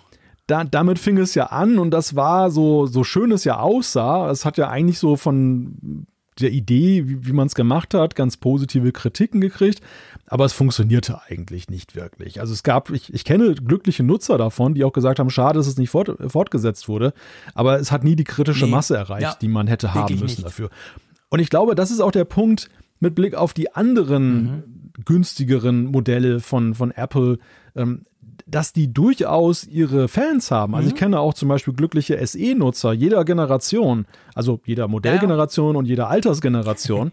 und aber da ist es, also man muss ja erstmal auch sehen, dieser Markt ist, glaube ich, nicht unerschöpflich, weil wer budgetbewusst ist, der kauft zum Beispiel auch ja nicht jedes neue Modell, sondern ja. der reizt so, ein, so, eine Lebenszeit von so einem Gerät auch wirklich unendlich aus im Vergleich jetzt zu demjenigen, der immer das Beste haben möchte ja. oder muss. Das ist schon mal ein ganz wichtiger Punkt. Ein zweiter Punkt ist, und das sah ich gerade bestätigt durch das, was du gesagt hast, was ist denn eigentlich aus Sicht von Apple Budget? Ne? Ja, also das ist genau. ja, das ist ja nicht, nicht nach objektiven Kriterien des Marktes Budget, sondern es ist ja eigentlich nur Budget im Sinne von, es ist halt günstiger für Apple-Verhältnisse. Ja. Und, und gleichzeitig, äh, ja, guckt Apple ja immer hin, dass sie eben das nicht zu attraktiv machen. Also ich möchte schon fast unterstellen, dass sie so wie bei so einem Mofa irgendwo so ein, so ein, so ein äh, Tempolimiter eingebaut haben. Das, das, Mofa könnte eigentlich 50 fahren, aber es fährt am Ende nur 25. Und äh, so, so sehe ich das eben auch so bei den, bei den günstigeren iPhones. Man könnte zum Beispiel beim SE an mancherlei Stelle ja auch ohne großen Aufpreis für Apple in der Produktion bessere Komponenten einbauen, ja. es trotzdem günstiger anbieten. Aber das will man nicht, weil man natürlich die, attrakt die attraktiveren Modelle aus Apples Sicht attraktiv halten möchte. und das ist natürlich auch ein ganz großer Punkt, warum macht Apple das dann überhaupt, wenn sie eigentlich, wenn alles dafür spricht, dass sie nur die besseren Modelle machen? Ich denke, der Punkt ist natürlich auch die Reichweite. Also es ist ja in zunehmendem Maße für Apple auch wirklich ein Punkt geworden, die Leute in ihr Ecosystem hineinzuziehen. Ja. Und da sind sie natürlich gut beraten, wenn sie da nicht zu hart abgrenzen, sondern wirklich in alle Bereiche gehen. Und da sind wir wieder bei den Macs. Da ist es ja im Grunde genommen auch so. Der Marktanteil des Macs wird sich nicht nur dadurch erhöhen lassen, dass man jetzt eben die sehr teuren Pro-Geräte ganz toll hat. Man muss im Grunde genommen auch für die, die weniger bereit sind zu zahlen, auch eine Möglichkeit anbieten. Jein. Also ja, im Prinzip schon. Nach, nach den Gesetzen des Marktes gebe ich dir recht. Aber Apple beweist ja mit den iPhones gleichzeitig auch, Apple verdient mehr Geld als jeder andere Smartphone-Hersteller, auch als alle anderen Smartphone-Hersteller zusammengenommen, verdient Apple mit dem iPhone. Das heißt letztendlich, dass sie diesen kleinen Marktanteil, weil im Vergleich zu Android hat ja Apple vielleicht außer in der Schweiz und den USA, wo es so on par ist quasi, ja einen viel, viel kleineren Marktanteil. Sie generieren aber aus diesem viel kleineren Marktanteil unglaublich viel Umsatz und Gewinn. Das heißt, für, für sie rein monetär gesehen geht diese Strategie auf. Also statt 30 oder 50, keine Ahnung, Franken mit so einem iPhone SE zu verdienen und dann auch nicht zu wissen, wie viele Leute sowas kaufen, findest du halt lieber 300 oder 400 Franken mit dem ganz teuren Gerät, weißt du? Hm. Also Apple muss ja. nicht zwingend den Marktanteil erhöhen durch solche Geräte. Aber ja, das Problem ist natürlich, dass sie halt die, die einfach sagen, hey, sorry, mein Budget ist 400 Franken oder auch 500, dass sie denen ziemlich lange ja überhaupt nichts anbieten konnten. Das ist natürlich der Punkt. Die fallen dann quasi unten raus. Ich frage mich aber auch halt, wie, wie markentreu sind die in dem Bereich? Und das, ich meine, das ist überhaupt nicht böse, aber weil, wenn du 450 Franken oder Euro aufwerfen willst für ein Smartphone, dann sind wir ehrlich, dann ist jedes Smartphone von Oppo, auch von Samsung, da, da gibt es so viele Smartphones, die unglaublich viel Handy für dieses Geld bieten und die sind alle durch die Bank massiv besser als ein iPhone SE. Also eigentlich ist Apple dort, finde ich, objektiv betrachtet nicht sehr konkurrenzfähig in dem Bereich. Ja, ja, das ist sicherlich ein Punkt. Und die Markentreue sehe ich ihm auch so. Also generell, du hast ja auch mit vielen Konsumenten zu tun, die auch gar nicht so techniknah mhm. sind. Also die zum Beispiel auch die die Vorteile, sie, sie empfinden es halt irgendwie bequem, mit dem iPhone zu ja. arbeiten. Sie sagen, hm, irgendwie komme ich gut damit klar und ich habe keine Probleme damit, aber sie können nicht so genau verorten, warum das so ist und sie würden genauso eben den Werbeversprechen der Konkurrenz genau. auf den Leim gehen, weil sie einfach nicht herausarbeiten können, an welchen Features auf der Liste müssen sie es denn festmachen. Sie gucken dann zuallererst halt mal auf den Preis und irgendwie so auf oberflächliche Kriterien, die sie meinen, beurteilen zu können. Und deshalb hat, glaube ich, Apple auch leichteres Spiel, eben bei Leuten zu punkten, die halt mehr Kenntnis haben und eben auch bereit sind, mehr Geld auszugeben, mhm. weil da schon genauer genau. hingeguckt genau. wird mitunter. Ja. ja, das denke ich auch. Und, und die dann eben unter Umständen auch diese quasi, diese Vorteile vom Ökosystem etc., die dann auch zu schätzen wissen, weißt du? Ja, aber man darf natürlich einen Punkt nicht unterschätzen und das ist äh, vielleicht so dieser dieser Punkt Einstiegsdroge. Ja. Also hart gesagt ja, ja. jetzt, aber wir, wir, wissen ja, es ist ja eben auch für viele jüngere, jüngere Leute attraktiv, ein Apple-Gerät zu besitzen, sei es jetzt ein MacBook oder eben ein iPhone. Und äh, da gibt es das Budget dann tatsächlich nicht her, dann eben das teuerste Modell zu haben. Und das ist für sie dann so der Punkt, wo sie aber zumindest dann mitreden können und perspektivisch, und das ist ja auch wieder in, in, Apples Interesse, sagen, wenn, ich, wenn sie mal selber Geld verdienen oder mehr Geld verdienen, dann kaufen sie sich natürlich ein Pro-Modell oder auf jeden Fall ein teureres Gerät und äh, bleiben Apple als Kunde erhalten. Weiterer Punkt sind Business-Kunden, die ein Budget haben, die ganz, halt dann. Ganz wichtiger Punkt, weil sonst kriegen wir wieder ja. 300 Zuschriften. Jedes Mal, wenn ich das vergesse oder wenn wir das vergessen, kommen zu absolut zurecht Leute, die sagen, hey, mein Arbeitgeber, der kauft 1500 iPhone SE, weil der hat das Budget einfach dort und die Mitarbeiter dürfen bis zu dem und dem Betrag ein iPhone, also ein Smartphone beziehen das ist, glaube ich, das ist ein Punkt, den, die immer so, den man gerne mal ein bisschen vergisst bei diesem iPhone SE, oder? Ja, weil wir natürlich jetzt auch vom Podcast her sehr konsumerorientiert ja, sind. Ne? Also, aber das ist in der Tat ja eben ein Punkt, das wurde uns ja auch immer schon wieder, wie du sagtest, äh, vor Augen geführt, der eben sehr wichtig ist und wo Apple eben auch, sage ich mal, auch wirklich mit Marktanteilen halt sehr gut beraten ist, dann ja. entsprechende Angebote zu machen. Und das ist ja auch wiederum so ein Spagat, den sie da machen. Sie möchten auf der einen Seite ja schon bei den Consumern das maximal Mögliche rausholen. Mhm. Also wohl leistungstechnisch, ja. als auch das, äh, das, äh, was sie verdienen damit. Und auf der anderen Seite dürfen sie ja eben auch nicht zu teuer werden, weil sie sonst jegliche Businesskunden oder zumindest einen Großteil der Businesskunden, wo Geld eine Rolle spielt, dann ja. eben ver verekeln. Ja. ja. Keine einfache Entscheidung für Apple. Also ich ich, ich, es ist schwierig zu sagen, ob das wirklich so kommt, dass wir gar kein iPhone SE 4 sehen werden. Ich meine, theoretisch könnte man sich ja auch vorstellen, man muss ja, wir reden ja hier von Gerüchten von Minchi Quo in der Zuliefererkette quasi. Ähm, man könnte sich ja auch vorstellen, dass Apple zwar das iPhone SE auslaufen lässt, weil sie einfach sagen, hey, das SE, das steht für dieses, halt für dieses mit Knopf und so, und dann aber trotzdem nochmal was Neues bringen. Irgendein, pff, keine Ahnung, wie das dann heißen sollte, weißt du? Wäre hm. schon auch möglich. Das dann vielleicht 100 Franken teurer oder so. Ja, das ist wieder der, der typische Zuliefergerüchte-Effekt, genau. äh, dass man da jetzt nur ein Detail sieht. Man sieht das möglicherweise, ich meine, das ist ja auch ein sehr entferntes Gerücht und Ming Chi Kuo hat sich auch schon manchmal getäuscht, dass vielleicht das iPhone SE keine Fortsetzung finden könnte, was aber ja ohne Kontext eigentlich erstmal ganz schwer zu deuten ist, denn vielleicht erscheint stattdessen was ganz anderes. Ja, genau. Aber ich glaube, diese Low-Budget-Frage, also wir werden ja sicherlich auch noch in der Jahresrückblickfolge darüber sprechen, mhm. über das iPhone 14 Plus und, und wie man das aus heutiger Sicht sieht. Das ist schon eine, die sich stellt und, und mir stellt sich auch zusehends die Frage, ähm, ich meine, unter Steve Jobs war es ja so, dass der mochte Klarheit im Line-up. ja, der hat ja wirklich, definitiv. der hat ja wirklich vermieden, zu viele Optionen anzubieten. Ist oft kritisiert worden, dass die Leute sagen, für die Auswahl haben. Und dann hieß es nein, Apple hat so seinen Weg.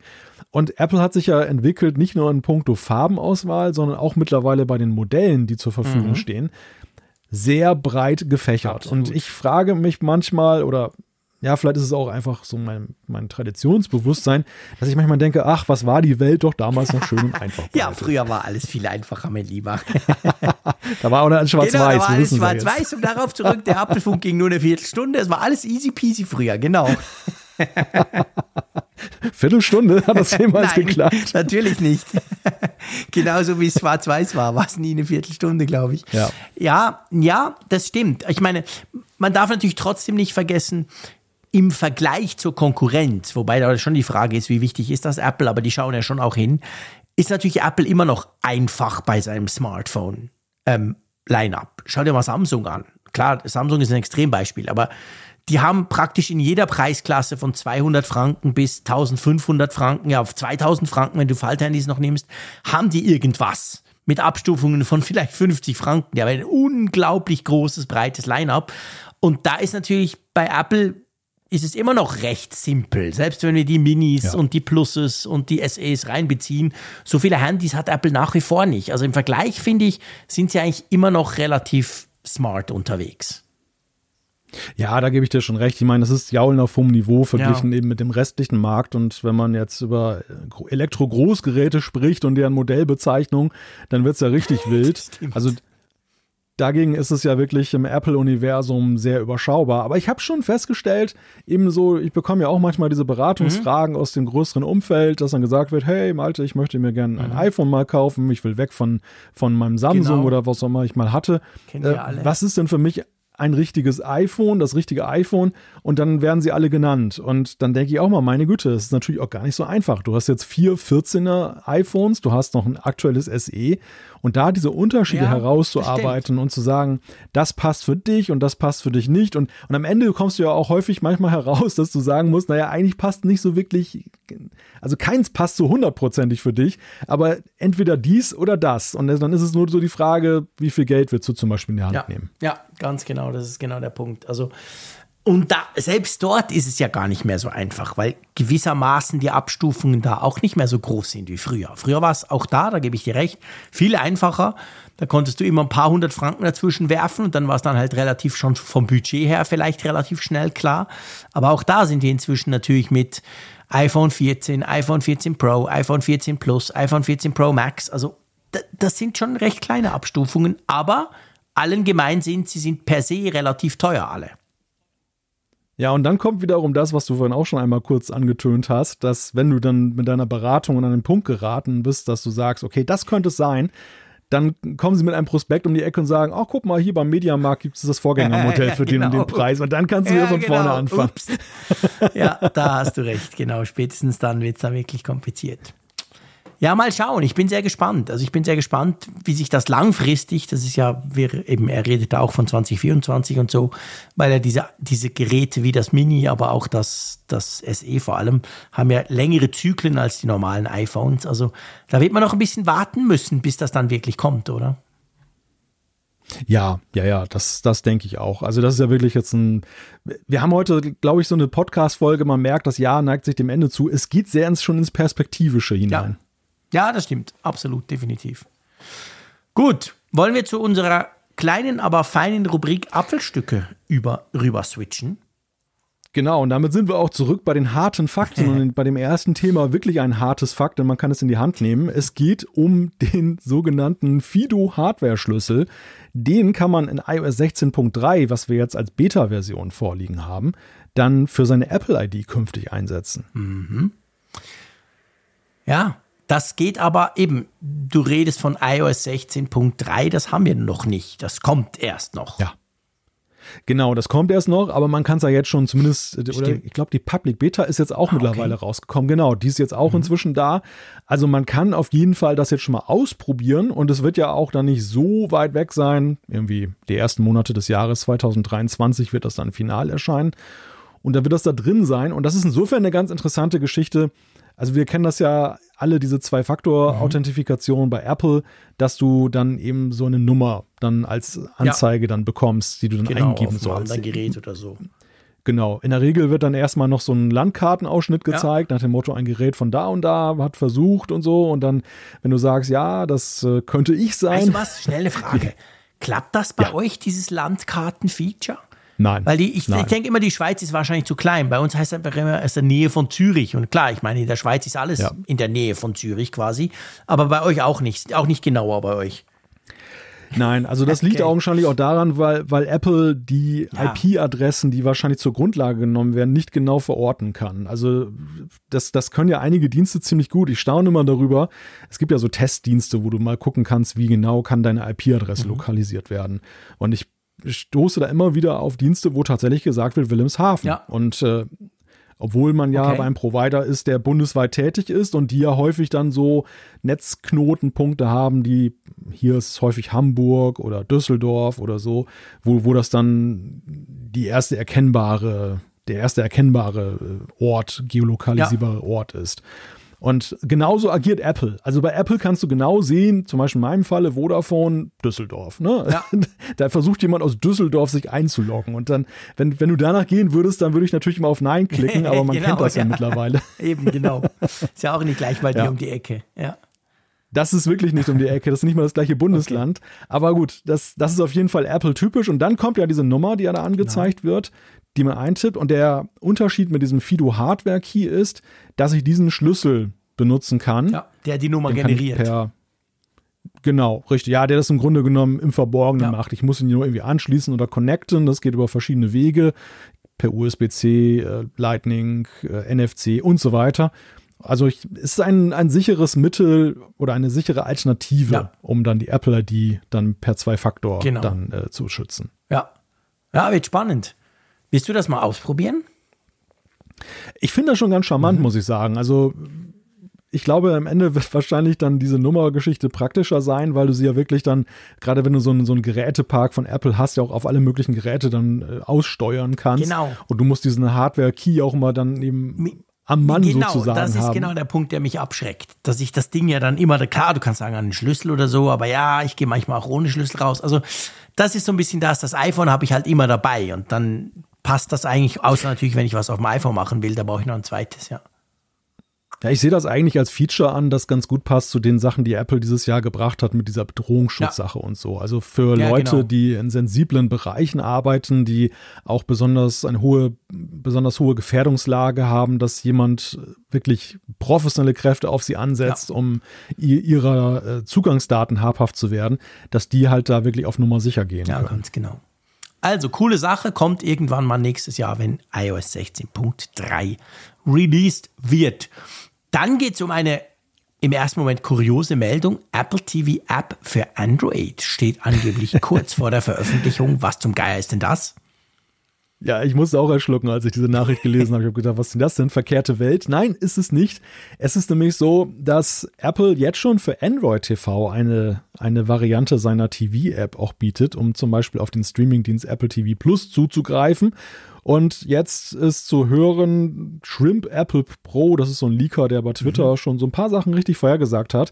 Der hat jetzt gesagt, in ein, also nicht ein paar Tagen, aber in nächster Nähe zeitlich wird eine Apple TV App für Android herauskommen, sodass Android-Nutzer, die momentan am besten über das tv.apple.com Portal, also per Webbrowser mhm. reingehen, dann eben eine native Lösung haben. Ja, ich meine, ja. zeigt letztendlich, dass Apple TV Plus ja, man darf sagen, langsam erwachsen wird, oder? Ja, und es passt ja auch dazu, Apple Music Eben, gibt es ja auch für Android. Sagen, also genau. es, ist kein, es, ist, es ist nicht ohne Präzedenzfall ja. und also Apple hat zwar immer diesen Grundsatz beherzigt, am liebsten nur für unsere Plattform, aber wenn es um Dienste geht, ja, ja wenn will denn diese ganzen um Android-Nutzer rauslassen? Wenn es um Videostreaming ne? geht, dann kannst du natürlich oder dann wollen sie natürlich die, die Konkurrenz nicht außen vor lassen oder die Nutzer dieser Konkurrenz und halt vielleicht den einen oder anderen abgreifen, der sagt, ich will Apple Music oder eben Apple TV Plus ähm, und habe trotzdem mein Android-Smartphone oder so. Also ja, das, das denke, das würde schon passen. Also das wird sicher, das wird sicher kommen. Das, das macht schon Sinn. Ja. Klingt plausibel. Was schon gekommen ist, korrigiere mich, wenn ich falsch liege, gell, ist ein Update für die AirTags.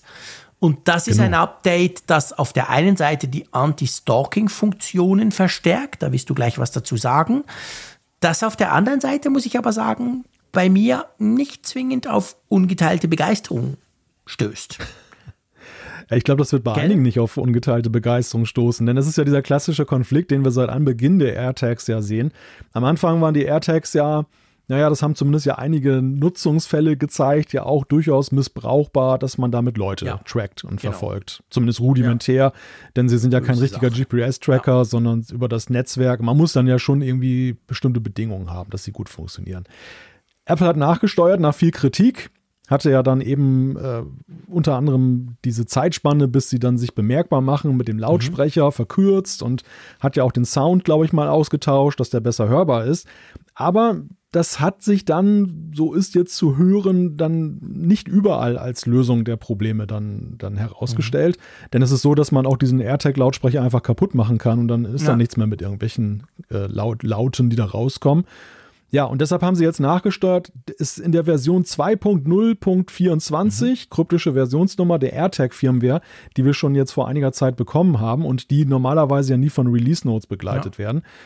Da haben sie jetzt eingebaut, dass jetzt als neue Funktion dann sich dann das AirTag auch gleich meldet bei einem iPhone. Und äh, dann, also mhm. dass man es jetzt dann auch sieht, wenn es jetzt nicht sich bemerkbar macht oder wenn du es nicht hörst, weil es zum Beispiel an ja. einem lauten Ort ja, ist. Ja, ganz genau. Also das, das geht viel schneller. Ich glaube, er piepst auch schneller, glaube ich, noch schneller jetzt. Da haben sie ein paar Mal schon was dran ja. geschraubt. Und ja, das ist natürlich in Bezug auf, auf Stalking und eben dieses Tracking von Personen, ist das wünschenswert, keine Frage. Aber es war ja, du hast vorhin vom Zielkonflikt der AirTags gesprochen. Es war ja immer so, Apple hat ja von Anfang an gesagt, hey, das ist, damit du Dinge, die du verlierst, wiederfindest. Punkt. Und das Problem ist, der Frick verliert nie was. Der Frick hat aber Angst, dass sein Fahrrad geklaut wird. Also habe ich so einen AirTag im Fahrrad. Und für, für, für quasi diese Dinge, wenn du eben, wenn du jetzt nicht unbedingt bemerkbar machen willst, aber halt gucken willst, wo der böse Bube mit deinem Fahrrad hingeht, dann ist das natürlich super kontraproduktiv. Richtig, genau. Also sie haben diesen Use Case Anti-Diebstahl ja. eigentlich jetzt durch diese letzten Updates auf ein ja, Minimum ist fast noch euphemistisch, ja. eigentlich fast negiert. Genau. Es ist es ist eigentlich nicht mehr als Anti-Diebstahlsicherung vernünftig zu gebrauchen. Es reduziert sich tatsächlich auf eben, oh Gott, ich bin so schusselig, ich habe irgendwo meine Arbeitstasche liegen gelassen. Mhm. Dann. Ja, es ist schade. Also ich meine, ich kann es verstehen, warum Apple so agiert. Es war ja für sie auch sehr unangenehm. Sie haben sehr viel Kritik einstecken müssen und mussten ja irgendwie darauf reagieren, dass, dass eben dieses Produkt nicht dann von Leuten, halt von Stalkern missbraucht wird. Aber es zeigt sich letzten Endes, naja, ich sag mal, sie haben sich das alles ein bisschen einfacher augenscheinlich vorgestellt. Also sie haben bei der, beim Entwurf dieses Produkts eher nur Vorteile gesehen und augenscheinlich nicht so sehr sich darüber Gedanken gemacht, was da alles für ein Blödsinn Ja, mitgemacht werden kann. so. Und sie haben jetzt, und man sieht ja jetzt schon, sie haben ja über diese Versionen hinweg kräftig nachgebessert. Aber ja, wie du sagst, ne, es, es fällt halt ein ganz gewichtiger Use Case da weg. Ja, absolut. Also, also wirklich, ich, eben, ich verliere praktisch nie irgendetwas. Also Holzanlänge, wie wir in der Schweiz sagen, Klopper auf Holz, kann sich noch ändern, je älter ich werde, weiß nicht. Aber ähm, von dem her gesehen, ja, hm, mal gucken. Wird ja auch entsprechend kontrovers diskutiert, dieses Update. Bei mir übrigens lustigerweise, bei meinen, ich habe glaube ich fünf AirTags. Bei drei ist es drauf, bei zwei nicht. Also das, man kann ja das auch nicht selber updaten. Ist ja nicht, wo, wo du sagen kannst, jetzt mach mal oder so. Das it just happens oder eben auch nicht. Das finde ich immer so ein bisschen, das, das sind immer die Updates, die mir so ein bisschen un, na, ich mag das nicht, wenn ich so gar keinen Einfluss nehmen kann. Ich möchte nicht wissen, wie viele jetzt ihre AirTags in Alufolie einwickeln, damit die sich nicht Ja, von selber vielleicht, das wäre eine. Variante, stimmt, genau. Weil dann, dann, dann machen sie sich vielleicht auch nicht mehr bemerkbar bei anderen iPhones, dass du sie tracken kannst. Was? Da hast du auch nicht viel davon, genau. Naja, gut. Also, lass uns zur Umfrage der Woche rüberschwenken. Genau, die Umfrage der Woche. Wir haben euch letzte Woche gefragt, und zwar, ist die App Freeform von Apple für dich von Interesse? Genau, da haben 1721 Teilnehmer mitgemacht und davon sagen 45,1 Prozent ja, 30,6 sagen nein und doch recht große 24,3 Prozent, fast ein Viertel sagt weiß nicht, keine Ahnung. Ja, spiegelt, finde ich, die, die Stimmung wieder, die man auch so im Netz Ja. zu Freeform. Mhm. beobachtet. Es ist, es polarisiert und mir kam lustigerweise auch noch ein Gedanke nach der Sendung, leider erst hinterher, nicht während der Sendung. Das Stichwort Clips. Du Mhm. Ja, erinnerst dich. stimmt. Gab, gab dann mal diese App, die es immer noch gibt von Apple, Stimmt. um Social Media Sachen zu machen. Völlig aus dem Nie Fokus geraten. gehört Ist ja, davon, genau. Ja schon noch gehört. Sie ist ja zwischenzeitlich ein paar Mal komplett renoviert worden. Sie sah ja Die- ganz sorry, anders genau, aus. Von Apple, die, die, kriegt auch Updates, aber ich meine, so Ja. in der öffentlichen Wahrnehmung findet sie nicht statt. Das nutzt niemand. Nein. Richtig, genau. Also ist völlig hinten runtergefallen und, und äh, ja, auch Apple spricht selber nicht mehr drüber. Ist ja mit einem sehr ultimativen Mhm. Anspruch damals dann auch präsentiert worden. Und das erinnert so ein bisschen schon auch so an Freeform, muss ich sagen. Ohne jetzt Freeform da jetzt Unrecht zu ja, tun. hat was. Aber, aber Apple wirft immer mal wieder so Sachen raus, von denen sie so sagen, das ist eine geniale Sache. Wir haben ja auch beim letzten Mal darüber gesprochen, unter welchen Bedingungen das ihnen als genial erschien. Mhm. Ja, insofern darf man mal gespannt sein und die, die gespaltenen Meinungen zeigen ja letzten Endes auch, eine gewisse Skepsis ist auch da draußen. Ja, definitiv, das ist so. Also das haben wir ja auch schon letztes Mal ein bisschen so ein bi- bisschen versucht herauszuarbeiten oder zu besprechen, dass halt für manche ist das genau der Use Case, auf den sie gewartet haben, um ihrer Kreativität freien Lauf zu lassen. Andere können damit nichts anfangen. Also ich glaube, dieses, dieses, diese Idee wird so bleiben, egal wie, wie, wie Apple Freeform noch aufbohrt. Aber ja, mal gucken.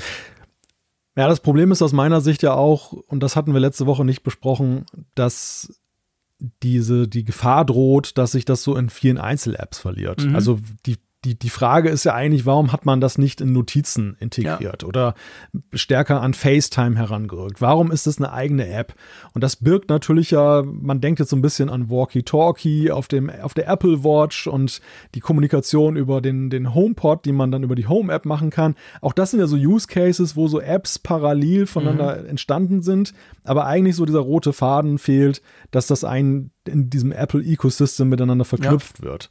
Und, und Freeform, ja, hat so ein bisschen auch das Potenzial, dann eben eher da für Verwirrung zu sorgen, Stimmt. als dass es jetzt wirklich als integrierter Bestandteil wahrgenommen Ja, wird. ja, das hat was, das ist wahr. Was wollen wir diese Woche wissen?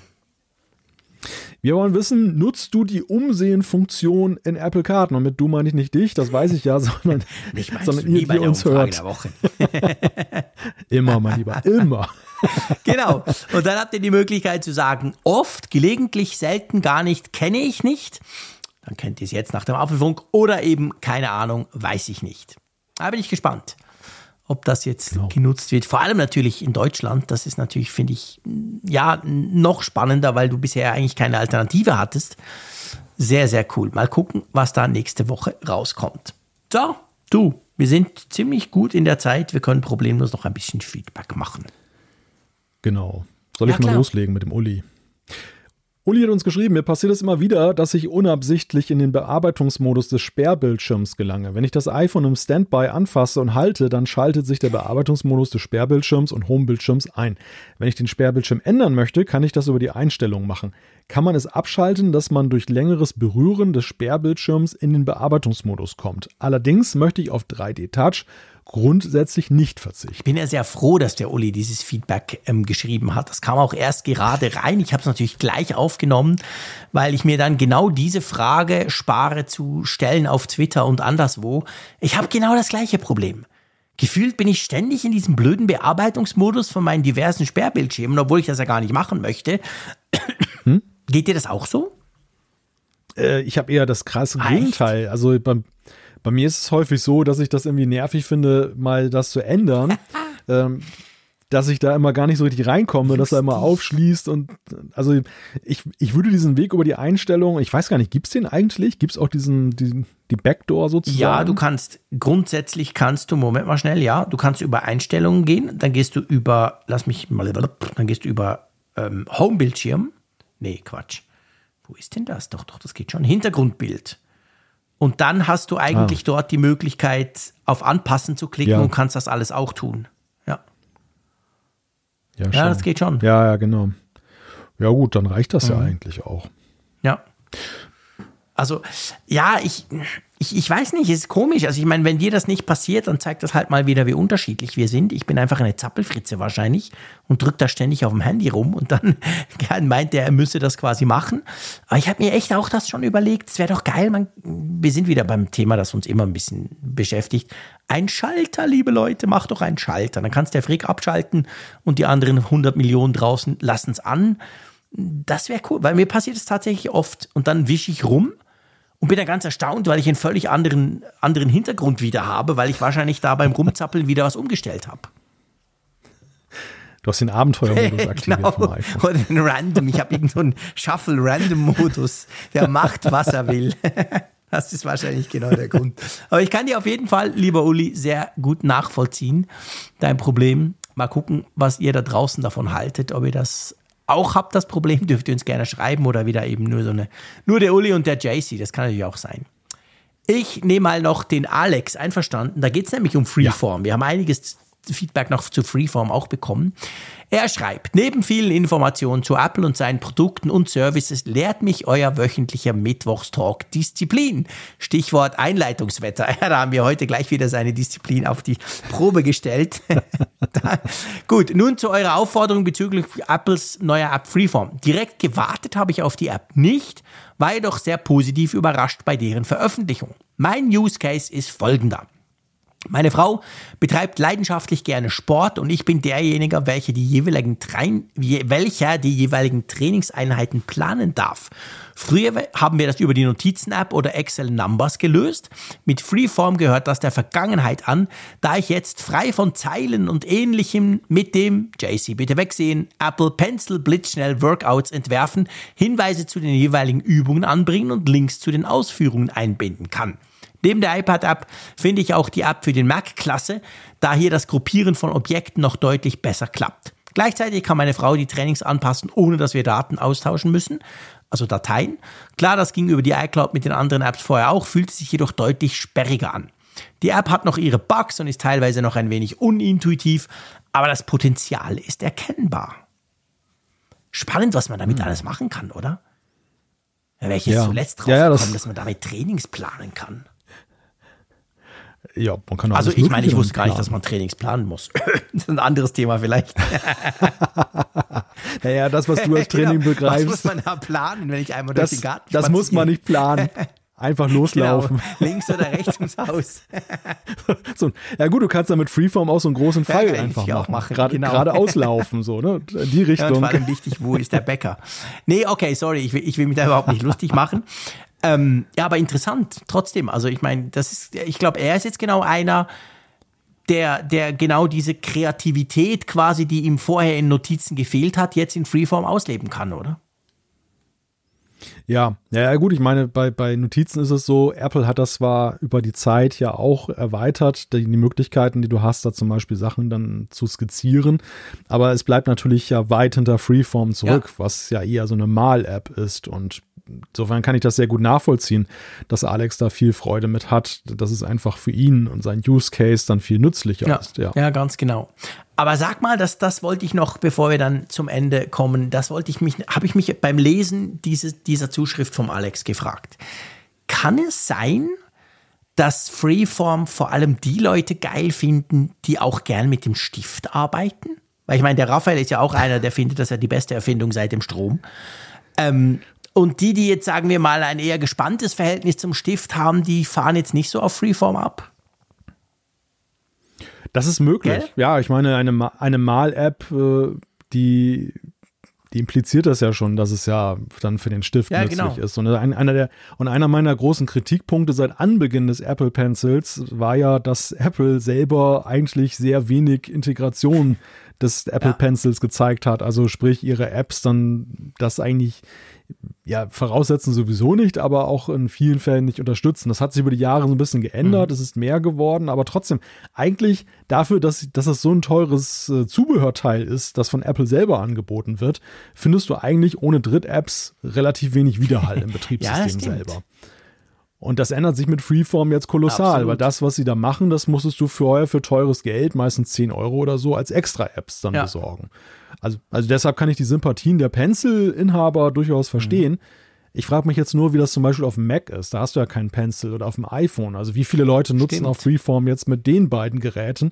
Oder nutzen das genauso viele oder viel weniger, weil es dort den Pencil nicht gibt? Das wäre nochmal eine spannende mhm. Frage. Oder machen sie halt diese, ich sag mal, diese Kreativ-Mal-Zeug-Kritzelphase auf dem iPad und dann auf dem Mac quasi Objekt, gruppieren sie das, fügen vielleicht noch irgendwelches Zeug dazu, was mit der Maus auch einfach geht, aber, aber so dieses, ich schreibe mir jetzt mal meine Ideen auf ein Board, dass sie das immer alle bei dem iPad machen.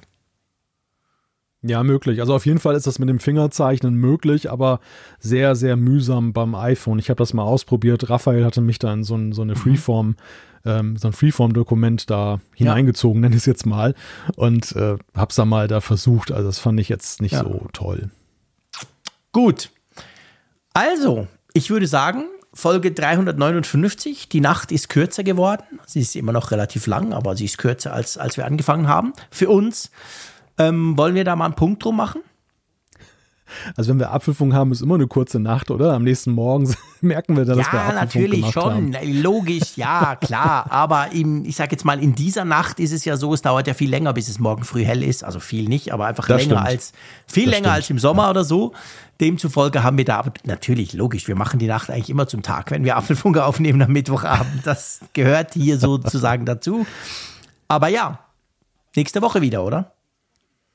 Nächste du, Woche wieder und falls, durch.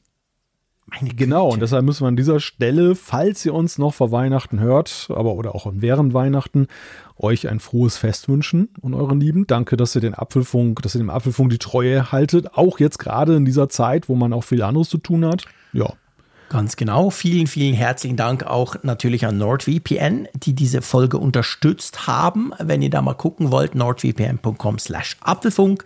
Auch ich wünsche euch ein ganz tolles Fest. Ich hoffe, ihr habt frei. Ich hoffe, ihr könnt ein bisschen ausspannen, Zeit mit euren Lieben verbringen. Wir hören uns nächste Woche wieder. Macht's gut und tschüss aus Bern. Und falls ihr jetzt auch gute Wünsche für das neue Jahr haben wollt, die gibt es an dieser Stelle nicht, dann müsst ihr die nächste Folge hören vom Apfelfunk, denn die gibt es zwischen den Jahren. Bis dann. Tschüss von der Nordsee.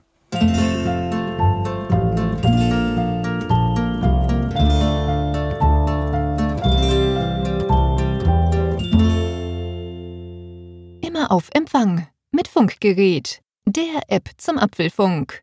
Lade dir jetzt Funkgerät für iOS und Android kostenlos im App Store und bei Google Play.